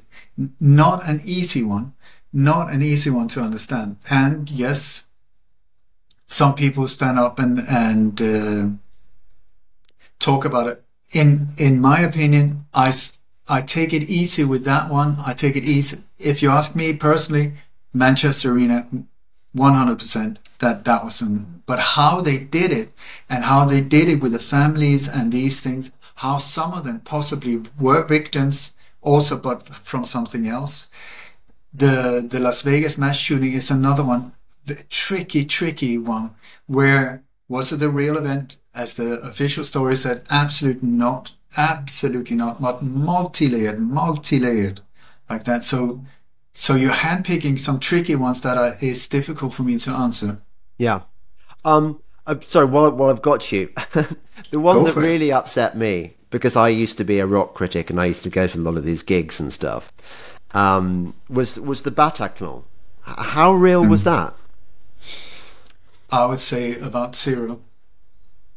Really? And and please understand, it this it's not easy for me to say these things because I know for someone who does who has not spent thousands of hours, I sound sound like an absolute tinfoil hat. Yeah. You know, up in the sky. So I it's not easy for me to throw these things out. Yet again, I've been interviewed more than 1,100 times. So apparently, some of the things I say make sense. Otherwise, I wouldn't, wouldn't have been uh, welcomed back so many times and also by major shows around the world. Bataclan, I even been there. I was there uh, right after it happened because that is what one of the things I tried to while I was in, in Europe before we had to escape uh, was to when something like that happened, either if I was suspecting it, get on location before and try and stop it, or get down there as soon as possible. I tell you, James, shit scary. I, I, I kid you not, because these operations, when they're operations and not real terror attacks, then the, the forces that carried it out are still in the area and Yes. are, are marking the area, not wanting people to get close to look into these details. And the Bataclan was one of these. I tell you that it was a very scary experience for me to be there. But once you start taking it step by step by step by step, I've done many, many interviews where I take it step by step. Like I say, I'm not here to persuade anyone or jump to conclusion. What I normally do is I put hundreds and hundreds of hours into PowerPoint's presentation where I just say, look for yourself. Look here, look there, look here, look there, look here. And then I tell you, most of the time, people are just sitting afterwards like, what the, how could we buy into this?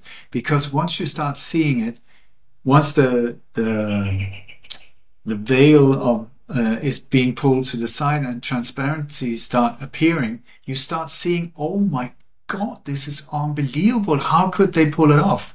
How could they put it off? And so the Bataclan is a big one. I'm, I'm uh, in the process of making a series of documentaries that I hope will one day uh, be aired on, on uh, well, good luck with that, but the aim is Netflix. Yeah, right. Netflix, by the way, who was funded, found, one of the founders was uh, Edward Bernays' nephew. There you go. So we're back into the whole manipulation business, but that is a platform that reaches a lot of people.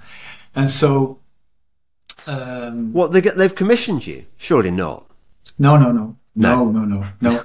But I've been contacted by film producers from different areas, and I'm very, I would very much like, and I made one uh, documentary already that as part of, a, we call it the Global Tour of Terror, where I go on location and just debunk it step by step by step by step, so that people can see for themselves, comparing with the official narrative and then what we find on on uh, location, and. Uh, so the Bataclan was a major one. I mean, for people who can't, uh, maybe don't remember, it was the Bataclan was just one of five or six different targets that day.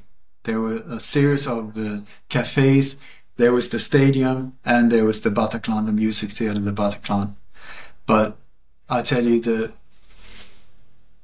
if if um, if you ask me, like since it's only you and me here, Yeah. I would say in my world, 100% absolute staged. Uh, and the people that were carrying out, because I think this was a hybrid of staged events and one real shooting. There was one cafe where I believe there was that there were actually people being, being killed for real, uh, which was um, uh, Cafe Moncherie or something like that it was called, where there were three people uh, in black uh, outfits, military type outfits, that came in with machine guns and just mowed down the people. And within seconds, you had uh, SWAT teams coming in, dressed but with masks. This is very often how they do it. They go in with the real shooters that are like professionals, that are dressed just like the SWAT teams, but without the mask. They do the shooting, they duck down, complete chaos. SWAT team comes in, say the SWAT team is maybe 12 people. When the SWAT team moves out, they're 15 because the people that have done down just put on the mask and they look like one of the SWAT teams. And that's how they move out the real killers from the state. Only three days after the Bataclan shooting, uh, there were three shooters in uh, Santa, uh, not Santa Barbara, San, San Bernardino in California. The exact same um, description of the shooters in that place there, which was also one of these stage ones that were then blamed on a Muslim couple. Absolutely not what the witnesses saw. So we're back to the global tour of terror, how they're being transported. The shooters there got on a plane and was transported to the next gig, which was San Bernardino. Wow. It's I think that this is the, the, the third time we've done a podcast together, Ole, and and what's interesting is how much how much my views have progressed since we first started. So when I first did you, I was like, this guy is really out me. there with some of his, you know, I I, I mean, uh, meet meet Ole guys, he he's strong stuff. And now I'm now I'm thinking, yeah, it, this all makes total sense to me. But I see that from a kind of normie perspective, what you're saying and what I've been hinting at is anathema, because what we seem to be doing is making light of, of people's tragedies. It, it's it's it's it, they've it's it's I think it's part of the psyop that people like you and me are marginalized as people who are insensitive, we don't care, we are we are trivializing death and destruction. James, I tell you, I don't know a more caring person than I, than I am. I tell you that. Why, tell me, why would I spend 43 years doing this whole thing if I didn't care? Has, have, is there any gain in me I've had people murdered around me. I've been shot. I've been threatened. We've had to move country twice. We had to escape. I've been, do you think that this is like, yeah, let's get popular saying stuff like this? I don't think so. Tell me, what is the benefit for me? Absolutely none. But it is, I care. I really, really care. And sometimes I even, I've been to many of these, uh, places where people have really died, like the mass shooting in Norway. Why have I gone to all of these places? Why have I put myself at harm's way? I was almost uh, arrested in in uh, in Norway. I was almost deported from this country. I mean, this is not a comfortable position to be in. Why on earth do I not just shut up and and uh, because I do it because I care. And sometimes I tell you, it almost like like the souls of the real victims are calling me saying, please, please, give us peace, give us healing, help our families and friends, you know, understand what actually happened. Yeah. No, I, I wasn't really questioning your integrity, earlier so much as I've noticed, for example, I, I, I don't read the newspapers, but I occasionally glance at, at, at copies that are hanging around. And I saw, for example, I, I, think it was either in the either in the Sunday newspapers or possibly on so, social media, and the latest round of Israel Gaza was articles saying we talk to the people who had to deal with the bodies, and we hear their testimony about how tortured and mutilated and burned and whatever they they they, they are, and I was thinking, this is just so it's cynical, it's so ugly what is going on here. You've got the media complicit in this process whereby whereby it goes you the ordinary members of the public may think you've had enough horror but let us give you a bit more horror so that we can make sure you're really really really upset and you carry on being upset either it happened yeah. And it's horrible. I mean, it's suffering. It's suffering. It's horrible, horrible, horrible. Either it happened and was used as propaganda, once again, to get the emotions up. It's normal marketing. You were talking about Ed, Edward Bernays before. Many of these things, it's just normal marketing. Here, they don't try to sell you a life insurance. They're trying to sell you something else, which is get upset, get upset, get upset, so that you don't think, and it will justify us hitting back. That, or They're, these are real reporters that are talking to real victims that have had real relatives killed. Horrible, horrible in any way. So, but you have to ask yourself when you see, when it's so one sided, at least as far as I've been able to see, it's like a massive, massive push, like around the Ukraine thing. Please watch the dog, wag the dog. Please watch Wag the Dog, Robert De Niro, Dustin Hoffman. See how that whole thing was built up, where a lot of the footage for a long time was not even real footage that's shown up. Some of it was from a computer game uh, called uh, Mega War 3, I think it was called. Some of us were, we were seeing, okay, this is happening right now in Kiev. No, it was from a gun show in Houston. Now this is, a, no, it was from the Ukraine in 2013. I'm not the one saying it. This has been exposed. And so you have to ask yourself when big, big stations like CNN are using that type of footage, apparently without not, without not without checking their sources. You have to like, what on earth is going on? Or mm. are you doing it on purpose because you're trying to push an agenda? Once again, look at mainstream media in the US. There's 96% or more owned by six owners. I think they're down to five now because they centralized the power to fewer and fewer and fewer and fewer. So can you believe if these, if the same forces that own media also have a lot of interest in the uh, military industrial complex that also has a lot of interest in the vaccine industry that are changing billions and billions and billions of would they be interested in giving like an objective point of view or are they trying to push their agenda for their benefit where we're the ones that are the victims of the whole thing? I tell you when you look from from that point of view it's like it's very, very out of balance if this is supposed to be objective news. How complicit do you think the the, the individual reporters and not editors at all. are? Not at all. Not at all.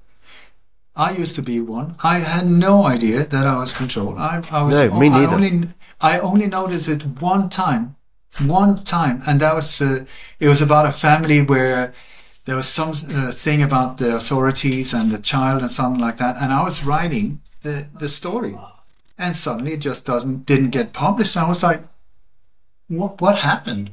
And I spoke to my editor. He said, I don't know. I have no idea what happened. It was just stopped from somewhere. Like there was this invisible hand that just stopped. And this was on a very low scale. I mean, a local newspaper, not a big deal. But that was the first time I felt, that was so odd. Nobody said it just ended, you know, from being a really like uh, front page news, big, that was best story of the day, and it just disappeared.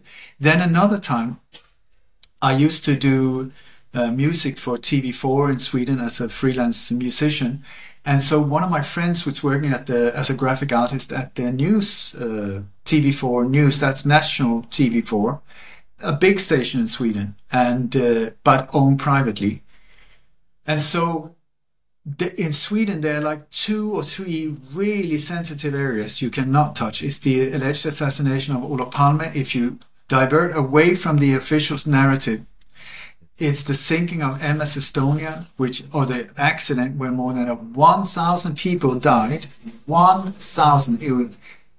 She was blown up and sunk one it's one of the biggest mass murder in modern history okay anything pointing that direction you you go for the same so i asked him one time okay let, let me is it okay if i just go into a few of these because i think it's interesting to know yeah. understand media because media has such a big part of it yeah. so i once uh, i spent 12 years uh, on location looking into the alleged assassination of the Swedish Prime Minister. And then I love your thing on that by the way. I've listened to it. It's an epic. it is unbelievable. It's unbelievable.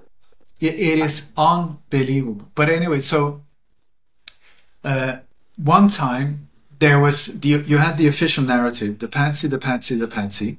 And once yep. you start looking into it, it doesn't make any sense whatsoever. I don't care if there are official sources saying it does. It does not, just like JFK and Oswald. Makes no sense whatsoever. So there was this documentary made in Germany that pointed to a completely different area of where they also named certain police officers, right wing, that have been very central, close to the place. So I went to, uh, since I, I sort of was on the inside doing the music, I went to the, there were these hard hitting journalists that really digging, you know, we're looking for the truth. And I went knock on the door and I said, and one of these guys that I knew from TV, he opened and he said, hi, hi, how are you? I said, great. I said, I have something that might be of interest. And he said, uh, what is it about? I said, it's about the assassination. He said, so is it the official narrative, the official version? I said, no, it's about uh, the police connection and certain of these things that many witnesses saw. And so he said, thank you so much, but no. I was like, wait, wait a second. I said, here's the VHS cassette. Please, you take it, you watch it. If you think it's crap, dump it in the waste bag. But otherwise than that, maybe it could be of interest. He said, no, we have our, our company policy is we had to, there's so many different theories. We had to focus on one. So we went for the official narrative. And I was like, what kind of journalist are you? That's not journalism at all. A journalist is like, yes, this is where we focus. But if you have something that could be of, of interest, let me watch it. Let me see it. Let me dig into it. No absolute crap, dump it. So that was the first time where I just felt I'm up like a, a glass wall. And then I spoke to my uh, my friend at the graphic uh, this graphic artist because they he had uh, his job was often to go 4 a.m. in the morning and you know for the morning news at 7 so he did the graphic stuff like that. And he said uh, they every morning they had a meeting and they were going through okay we start with this head news and blah blah blah blah blah. You do the graphics here and maps here and whatever. And he said it was so strange because there was normally it was like ordinary, the crew, the, the, in the office were the same people. And a few times he said there were these people like men in black, anonymous people sitting in the background. And it was every time when there was around MS Estonia or this case. And so, and he said one time, like uh, the main editor, he was sort of, yeah, we're going to start with this. Uh, we found some new dis- uh, discrepancies about this uh, accident. And then he looked at these people in the, uh, in, in the background, these anonymous one that nobody knew who they were. And he, my friend just saw that one of them nodded like this and, or, or shook his head or whatever. And so the editor just changed his thought. No, we're gonna, the, okay, let's go for the, we got a cat who's uh, got stuck up in a tree. The fire brigade went there. And he was like, what just happened? Because not a word was said not but the ones in the background was in power and these nowadays are has been you know has been exposed. They were part of the swedish psychological defense it's called. Now it's called uh, msb which is a swedish type of uh, uh, fema more or less. They were the ones that controlled the news that day. So who were they? And what power? And so you ask me about the normal journalist the normal ones have no idea. They're just, okay, so what to do? What, what am I going to do today? And very often there's like breaking news has to be like all the time. New breaking news, breaking news, breaking news on location. So they don't have time to dig into things. They don't have time to focus. They don't have time to get a bigger understanding on a bigger picture. It's just like, okay, this sports star has a knee injury. What has this celebrity had for breakfast? Uh, X Factor, Idol. You know, and boom, that's how it's controlled. Yeah, yeah. And nowadays, sorry to, but you got like CNN used to be like God. If CNN said it, everybody just jumped on the train. And then you have images coming from Reuters, Associated Press, Getty Images. Nobody questions them. All they're Rothschild controlled, owned or controlled.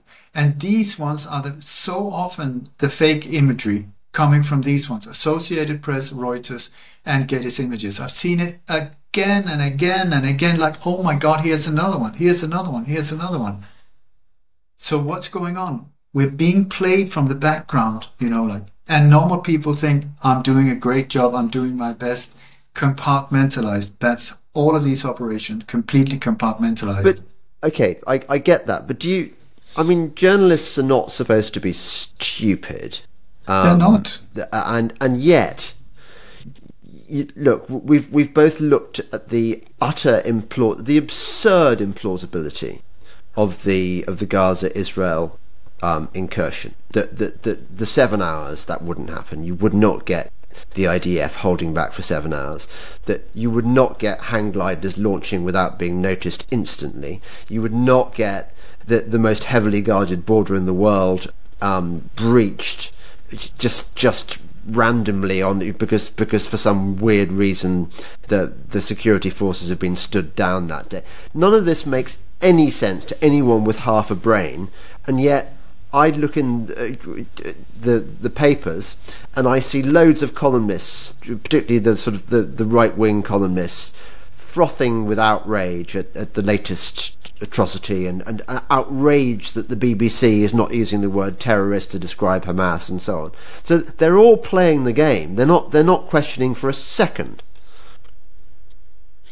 You know, there's Operation Mockingbird, how the CIA has uh, on an international level been infiltrating media on a major scale you had there was a German journalist whose name was Ulf uh, no uh, Udo Ulf Ulfkotte I believe his name was. He stepped forward a few years ago saying I feel awful I, but I want to come clean. I had my whole career I was approached by the CIA early on in Germany. I was approached and uh, I allowed myself to be corrupted. I I got money. And the idea was that the CIA wrote the articles, I put my name under them, and they were published like that. He said, I did it my whole career. We have so many that are doing it. And he said, Here's my book. I'm going to publish a book. I don't know what's going to happen. He was dead within months. He was dead within months. So, really? when you look at how how is this done, you know, not out in the obvious, but they're bonuses. They're like, uh, how did your career go like this and this and this? And who's being moved into key positions? With, with media, the media outlet or the information outlet is crucial, crucial in the agenda on how to get into the mind of the population. So that is a major, major one. It was like uh, David Atlee Phillips, who was uh, the chief of the Western Hemisphere for the CIA, also the handler of Lee Oswald and, and other involved in, in this whole thing. He said he could kill more people with his typewriter than the army could with their rifles. So the, the media outlet is so important in these operations. And they have unlimited funds. So I don't know how they get to people. How can people like be so in for the Ukraine, and um, you know they didn't even know where the Ukraine was like two years ago. Ukraine is it sort of like in south of Uganda or where is it? No, suddenly boom, Ukraine center of the world. Was there any kind of balance in the sort of like did Russia do anything? Did who? Where? Where was that? No, nothing. All pro-Ukraine, anti-Russia. What happened? The whole media. Did you see any kind of balanced reports? Nothing. So no. suddenly Russia was terrorist state and pure, uh, poor, poor Ukraine, pumping in incredible amounts of weapons and bio labs and I don't know was moved around and lots of billions pumped in there by Biden and other people that couldn't even put more than $700 per household when uh, Maui was completely fried. They still haven't had any help in any way or form. Don't forget Lahaina. Do not forget. And so what the media suddenly, oh my God, Ukraine, you forgot that. Now suddenly it's this. Now suddenly it's that. You know, nobody looked critically at Maui. Very few people. Why? Why? Why are we, why are the journalists not there now on location? Have you seen any journalists from abroad being there? I haven't. I've just seen people on location being harassed by police or people in police uniforms. I tell you, these are not police. These road workers, these police officers, these uh, anonymous uh, vehicles on Maui with foreign number plates. Where the hell did they they come from? This is an yeah. operation. But it's also kind of suspicious, isn't it, that the, the, the chief of police is the same guy who was in Las Vegas when the the shooting happened there, and he's mysteriously got got moved over to to Maui. No, to- not for a new job. mysteriously. Not mysteriously. He was moved. He was paid. He was his money. He got raised thirty percent. He was paid fifty thousand to move to Maui. He was in an election for president where he no for sheriff. Uh, he bypassed three other. Uh, people there, locals, and normally the rule said you had to live in Maui, on Maui for one year before you can even apply. Sorry, he just bypassed all. He brought his second in charge, Charles Hanks III. Also, absolute failures if you look at what happened in Las Vegas. It took them 72 minutes to locate the shooter even though if you listen to the official story, the shooter was on the 32nd floor firing non-stop for 72 minutes while the police was like, where is he? Where is he? I say maybe follow the sound, follow the sound, and then they managed to get there after 72 minutes and he had suicided himself. Oh, what a pity. Okay, so that on its own, he should have been fired. His ass should have been just kicked to Alaska somewhere. No, instead he got promoted. And so what was his role there? He was incident manager. What does that even mean? Incident manager. So he was moved to Maui. At the same time, also the governor was replaced. The Josh Green came in. You had the mayor came absolutely new. You have then uh, John Pelletier, which actually means uh, skin, you know, the skinner, rip the skin of bodies. That's his last name, charming guy. So he came in to Maui, made the police station so horrible that people just started quitting in the masses. And they were on the news because it was he was just horrible. His secretary, uh, of, who had been working there for 32 years, suddenly died in a car accident. Absolutely bizarre car accident where she, four o'clock in the morning, was helping her daughter to deliver pa- newspapers and then somebody snatched her handbag. So she jumped into the car, left her daughter, and got into a high speed chase that ended up with her crashing into a tree that was unhurt. Uh, but she was dead in that thing, shot up forever. Terry Jones was her name. So, and and then all of these things moved in at the same time. There was a whole setup with a smart island, the whole city for years, for years, where Maui was supposed or is supposed to be the first smart island in the world, where everything is a digital smart grid controlled by AI. They had the architect plans, everything was set for the smart city. Then you had in the months or the year following up, there was a massive land grab so that they controlled through people like Oprah. They started controlling the, the shortcuts of the road. They they started uh, possessing massive areas of the land. But the Lahaina, that area, which is the key thing on its uh, western west coast, you know, sunset, that whole thing, and controlled. It used to be the this king city on on Maui and was controlled by the Hawaiian families that would just for generations saying we're not selling, we are not selling. And so what happened? That exact area got blocked off this day with roadblocks. They redirected people down there from the bypass. They got the tourists out and then they blocked in the locals and they kept pushing them into this like rodeo cattle thing and then blocked it off so that they could be absolutely fried. They were held in there when they were being fried by these weapons. At the same time, in the morning, the electricity, the, the cell phone, internet, that's one of the things you will find with these operations. They cut off the phone lines so that the cell phones don't work. Also, you can't film, you can't take photos. It's, it's, uh, most of them doesn't work. Some does, but there should have been hundreds and hundreds of videos we don't see. But anyway, so also the electricity was shut down six hours before. The sirens that was there normally, they, they got an incredible system with sirens. There are 80 sirens on Maui. All of them were just turned off this day. They didn't work. Aww. Then they were sending out, they were supposed to send out alerts. Nobody received an alert. Then in once the fire was going, the water was turned off. The water was turned off so that they couldn't turn it off. And then, as soon as this whole happened, what ha- what went on was that this incredible campaign to save the people there and help them with uh, anything. No, 700 per household and just fuck off. That was when Biden came and said, we look forward to see FEMA finish the work. FEMA finished their job. FEMA was there before it happened. The Red Cross was there before it happened. The ones that should be there were in conferences on other islands. Did they come back when all hell started on Maui? No, they waited till the day after. Okay, so who could have carried out these laser-like uh, attacks? Were there any kind of laser stuff like that as a preparation? Yes. In January of 2023, there was on the local news that they said that, well, if you see green lasers coming from the sky, do not worry because it's the American uh, Army Corps that are there to map the islands. Okay, so the American Army Corps were there to map the islands.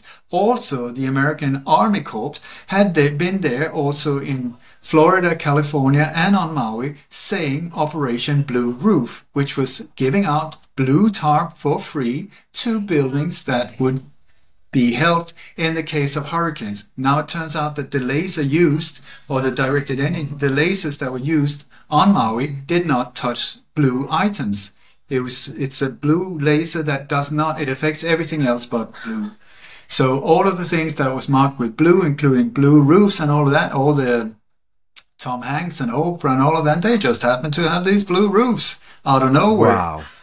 And so, so the Army Corps were there. Boom. Then you had the U.S. Space Force that was the one that carried out this operation. I swear on my life, you can chop my head off if they were not the ones carrying out.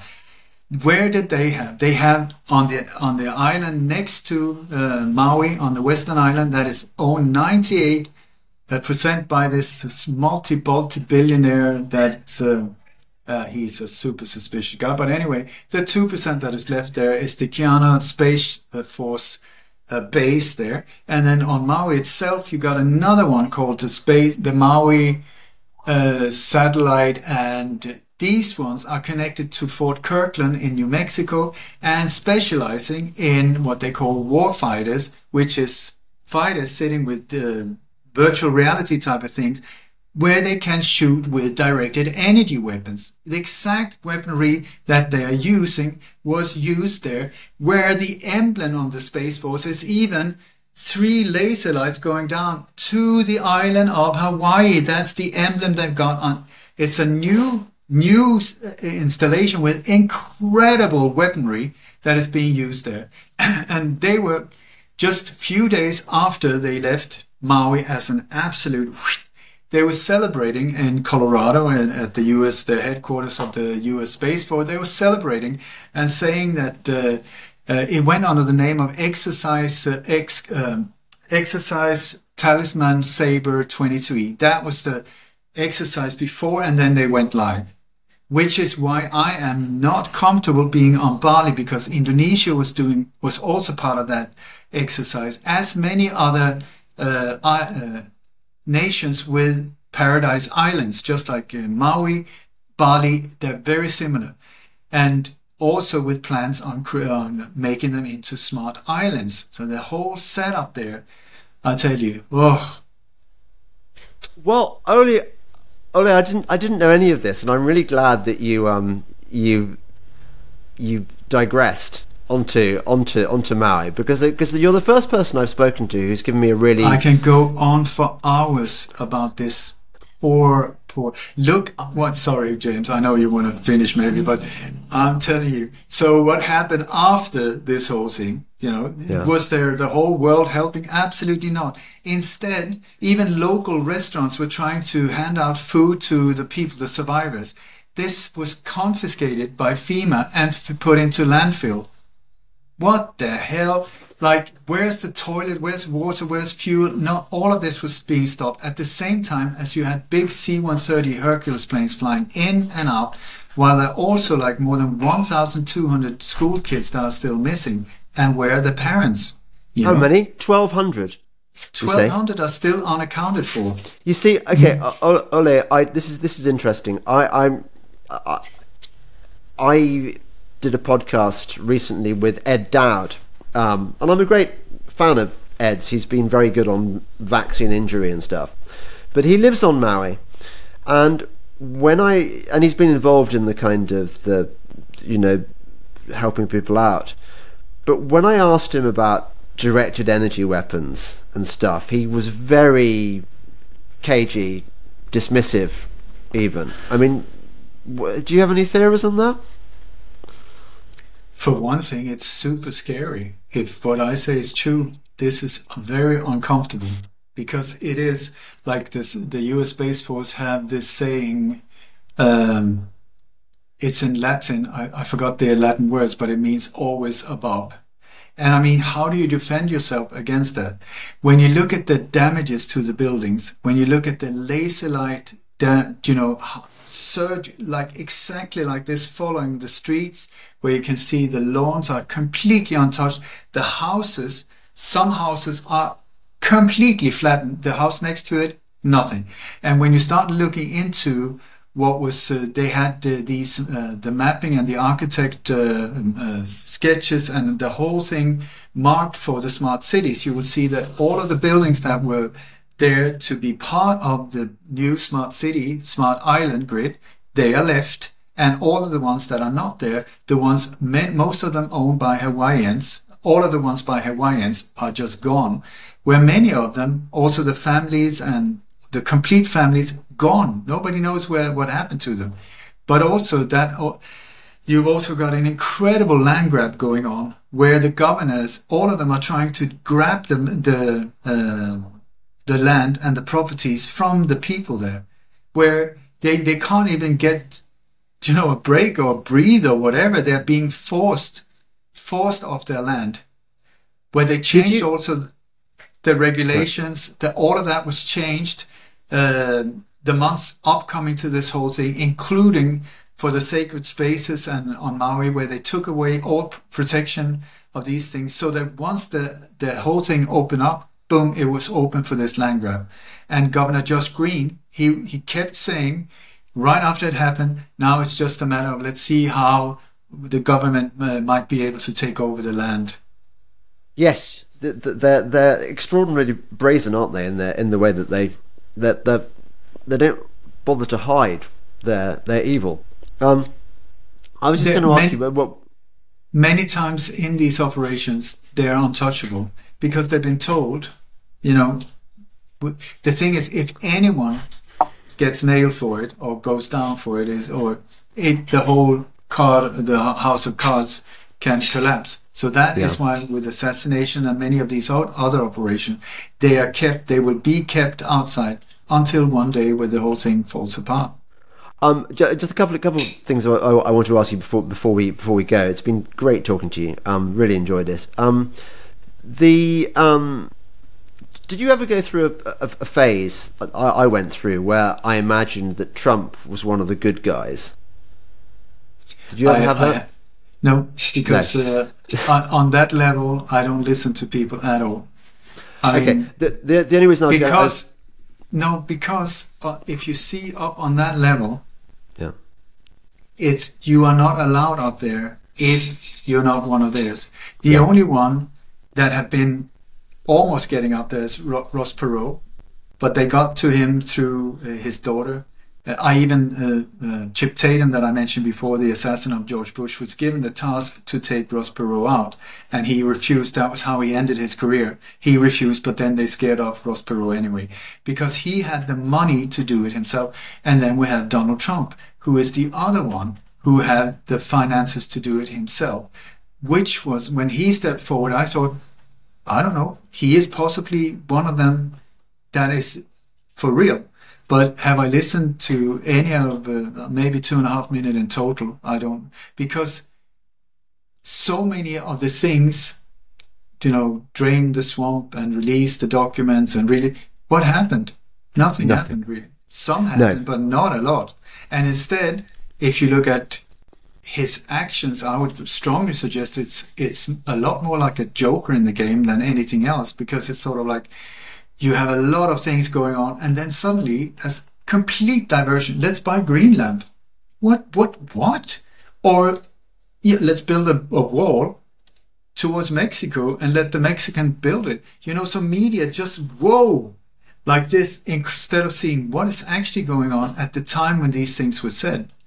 because then you start seeing, whoa, is this a matter of deception or manipulation, or is it for real, or is it not? He's a tricky one. So I, I, I tell you, if you are waiting for heroes to come and save you, it's not happening. The one you've been waiting for is you. The one I've been waiting for is me. We, the, we the, keep... the only reason I mentioned Trump was because who was the guy who was behind Space Force? I know. That was Trump's baby, wasn't it? He was got really excited about it, and I remember at the time when it was announced, I think some of us who were still naive thought that the Space Force was going to be the agency of the military which was free from the corruption and sort of cabal loyalty of all the other branches of the military. And now, I, I, having spoken to you and, and realised that it's the Space Force in charge of the directed energy weapons, it, it, it kind of all makes sense that that there are no heroes. There are heroes, but not the ones we're being told about. Yeah. And yeah, yeah. and speaking of that, I it it was so sad for me to hear Robert Kennedy like a few weeks before uh, this whole I think he's been amazing during the COVID operation. He's been really showing incredible courage standing up against Fauci and, and these others. And then just a few weeks before this whole thing happened in Gaza, he was doing if it's if this was not manipulated footage, I don't know. Nowadays it's very hard to know.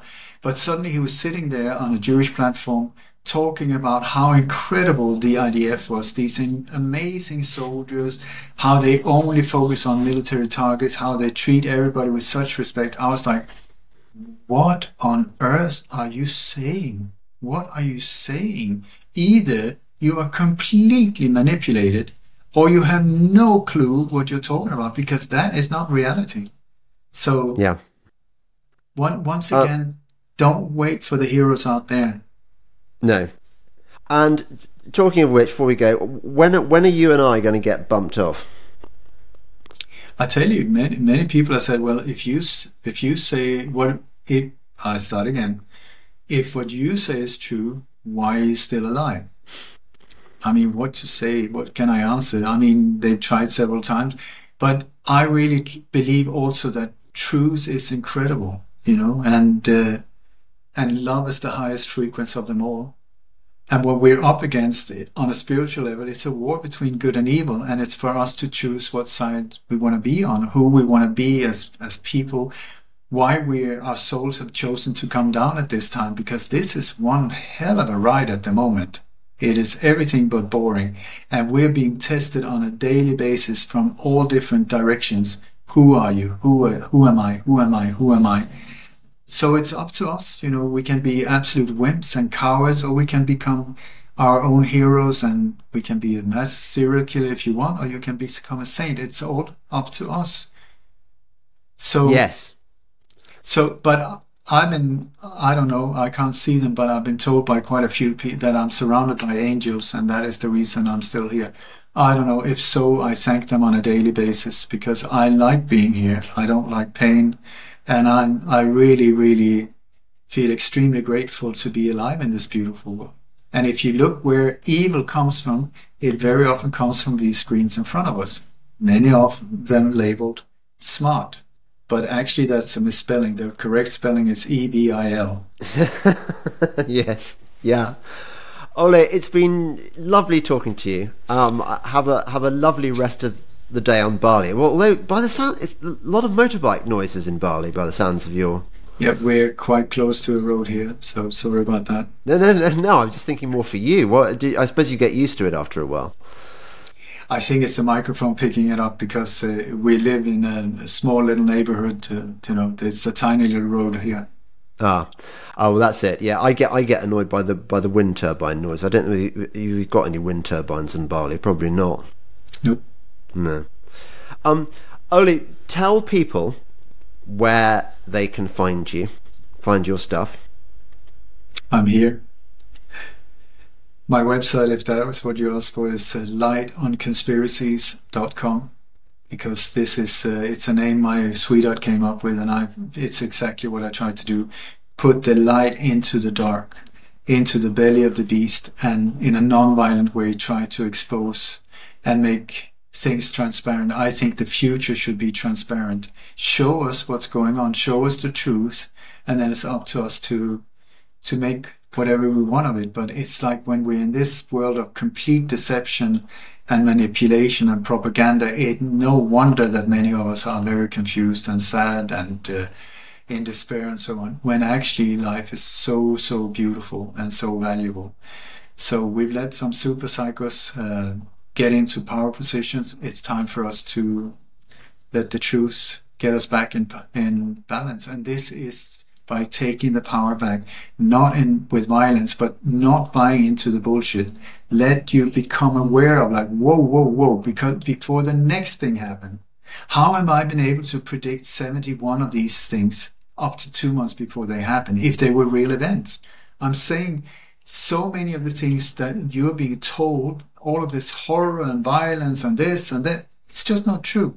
It is through propaganda, and it's very, we're up against the biggest propaganda machine the world has ever seen. So we should salute each other that we're still standing and have some, some kind of balance inside. So it's, yeah, we're in interesting times, big waves, but I'll always ask yourself, who benefits from me believing what I've just been told? If it's fear based, wait for the solution. Problem, reaction, solution. They create the problems for, to get the reaction. oh my God. And then they come with a solution. Just wait for it. They will see it will come very fast nowadays because so before we get to change the channel. So lightonconspiracies.com. That's my American voice. And uh, if you don't mind, I would like to finish with a prayer. Mm. I'm not religious, uh, but I am a spiritual being, and it goes like this. May the entire universe be filled with peace and joy, love and light. May everyone, and especially the ones who hurt us, especially the ones who hurt us, be filled with peace and joy, love and light. May the light of truth overcome all darkness, so victory to that light. The thing is, James, if you haven't noticed, that the worst assholes in your life are the best teachers. And here we have some incredible super psychos that are helping us to become so awake because apparently we've been too lazy to get off our butt and do something and care about other people.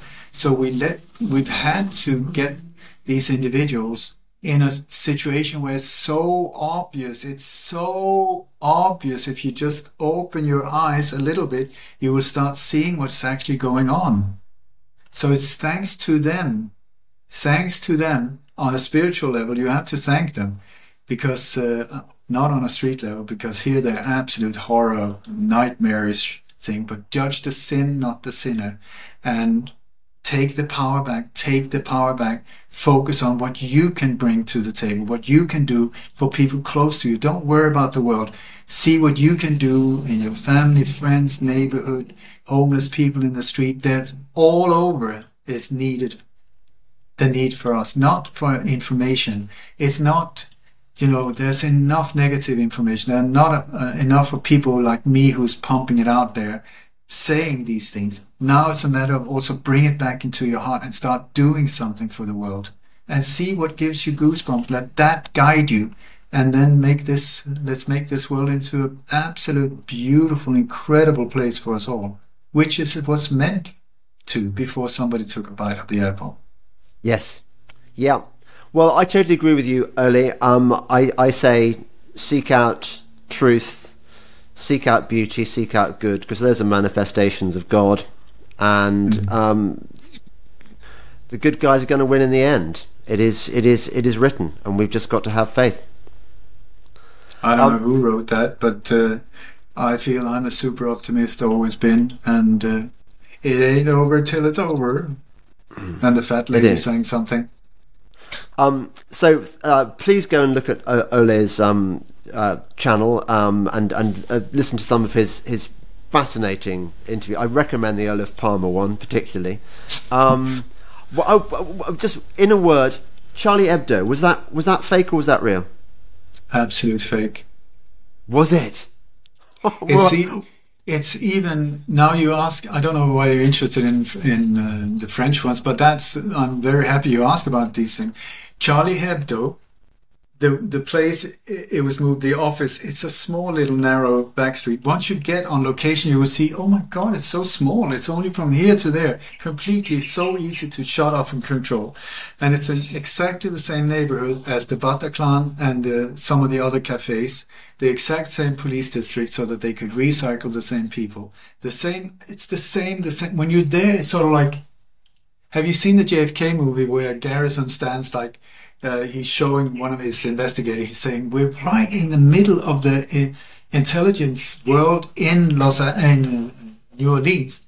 The ONI, the CIA, the NSA. The, he was just pointing like that. That's Charlie Hebdo for you, right there. And Charlie Hebdo just moved office just a few days before to get in position so that it could be more controlled. Absolute, 100%. 100%. And the people that were part of carrying that one out, some of them, there was one Swedish artist and some Danes as well. And then they moved straight from Charlie Hebdo to Copenhagen, where the next mass shooting took place uh, at the uh, Gunpowder Keg uh, um, book cafe there. And then these people then continued to do, they're just operatives, continued to do other stunts like that. And they just exchange them like this in between nations. So 100%, 100% Charlie Hebdo. And do you know what Je suis Charlie, do you know what that means? That was the whole thing that everybody put everywhere, Je suis Charlie. Yeah. It's an expression from the Second World War. I spoke to a, a French guy. He said, it means I'm an idiot. Oh, oh that's that's interesting. Yeah, it's like ich, ich bin ein Berliner means I'm a donut. Um, the, the, so so the um, what the, the the sorry I, I can't resist asking you. The, the all the cartoonists and, and writers that we were told died and we saw pictures of them and stuff what what happened to them? So they're a good question I don't know. Uh, I can say you what the official story did not happen but also the people we were shown you know these uh, different artists and, and stuff that were dead their real age was like 30 years older. So they were in the several several of them were in their 80s. Not uh, these photos were not from uh, the current the age they had at the time of it happened. But also the Charlie Hebdo theme was not from Charlie Hebdo. It happened. It started in you know this whole thing about them making caricature of Muhammad. Uh, that did not start there. It started in 2004 in Denmark. There was a newspaper there called. Uh, Jyllands that's the one. That's the one, James. I'm impressed. They started with th- that theme, and then that started a whole international like, oh my god, oh my god. So that Denmark got kicked out, uh, you know, of the different uh, uh, Arabic countries, and there were all kinds of stuff going on. NATO country, NATO operation. That's what we're looking at. NATO, NATO, NATO, NATO. Okay, so from Jyllands-Posten, then it ha- in 2009 uh, what was it that happened there? There was a recycling of that theme. Then in 20, in 9th of January 2015 was Charlie Hebdo. Then that continued to the 14th of February 2015 and in Copenhagen. Then it continued to Texas. We're talking NATO. It's this global, like a tour. It sounds incredible, but like you wouldn't react if you heard that Pink Floyd was on a world tour. That would that would make no you know, difficulty understanding that they were in Montreal one day and Sydney the next day and then this and that. It's the same doom, doom, doom, doom, doom. They have very few, very, very few narratives. It's, so for me, it's like the same again and again. And it's like watching the same Rocky Balboa movie, you know, oh my God, will he win? Oh yes, it looks incredible. And then underdog wins. Thank God he made it. Sylvester, Sylvester Stallone, fantastic. Okay, Rocky two, Rocky three, Rocky four, Rocky five. When you come to Rocky thirty four, it's like, and here we go again. And then people shows come on and say, yeah, but what about this one? I'm so. Did you not notice that that one and that one and that one and that one and that one and that one and that one and that one and that one and that one? Did you not sort of notice that there are certain similarities? Yes. Yeah. Okay, so here we are again. It's like you started this whole show saying, why don't people get it? I mean, I thought 9 11 and uh, they, they, they're that, and then suddenly this happened. Boom. the shutters go down and back into sleep mode. I don't get it. I don't get it. But Yeah. I can only focus on me and do.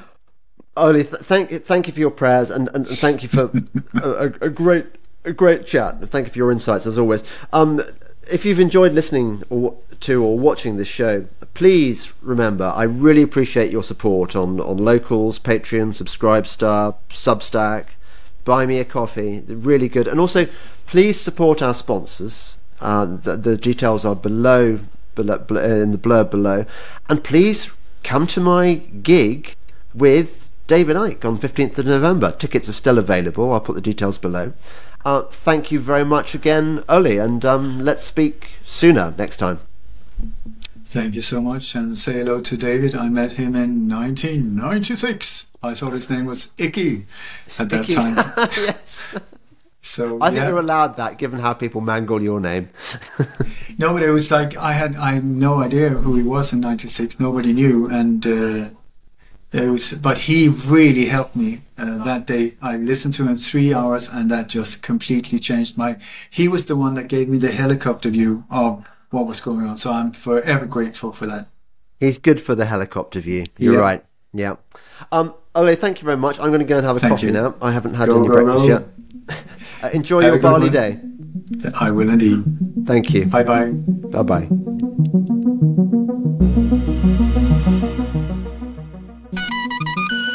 Delingpole meets Icke in Manchester, November the 15th. You'll find the details below. I'm really looking forward to seeing you all there. November the 15th. Gonna be fun. Bye.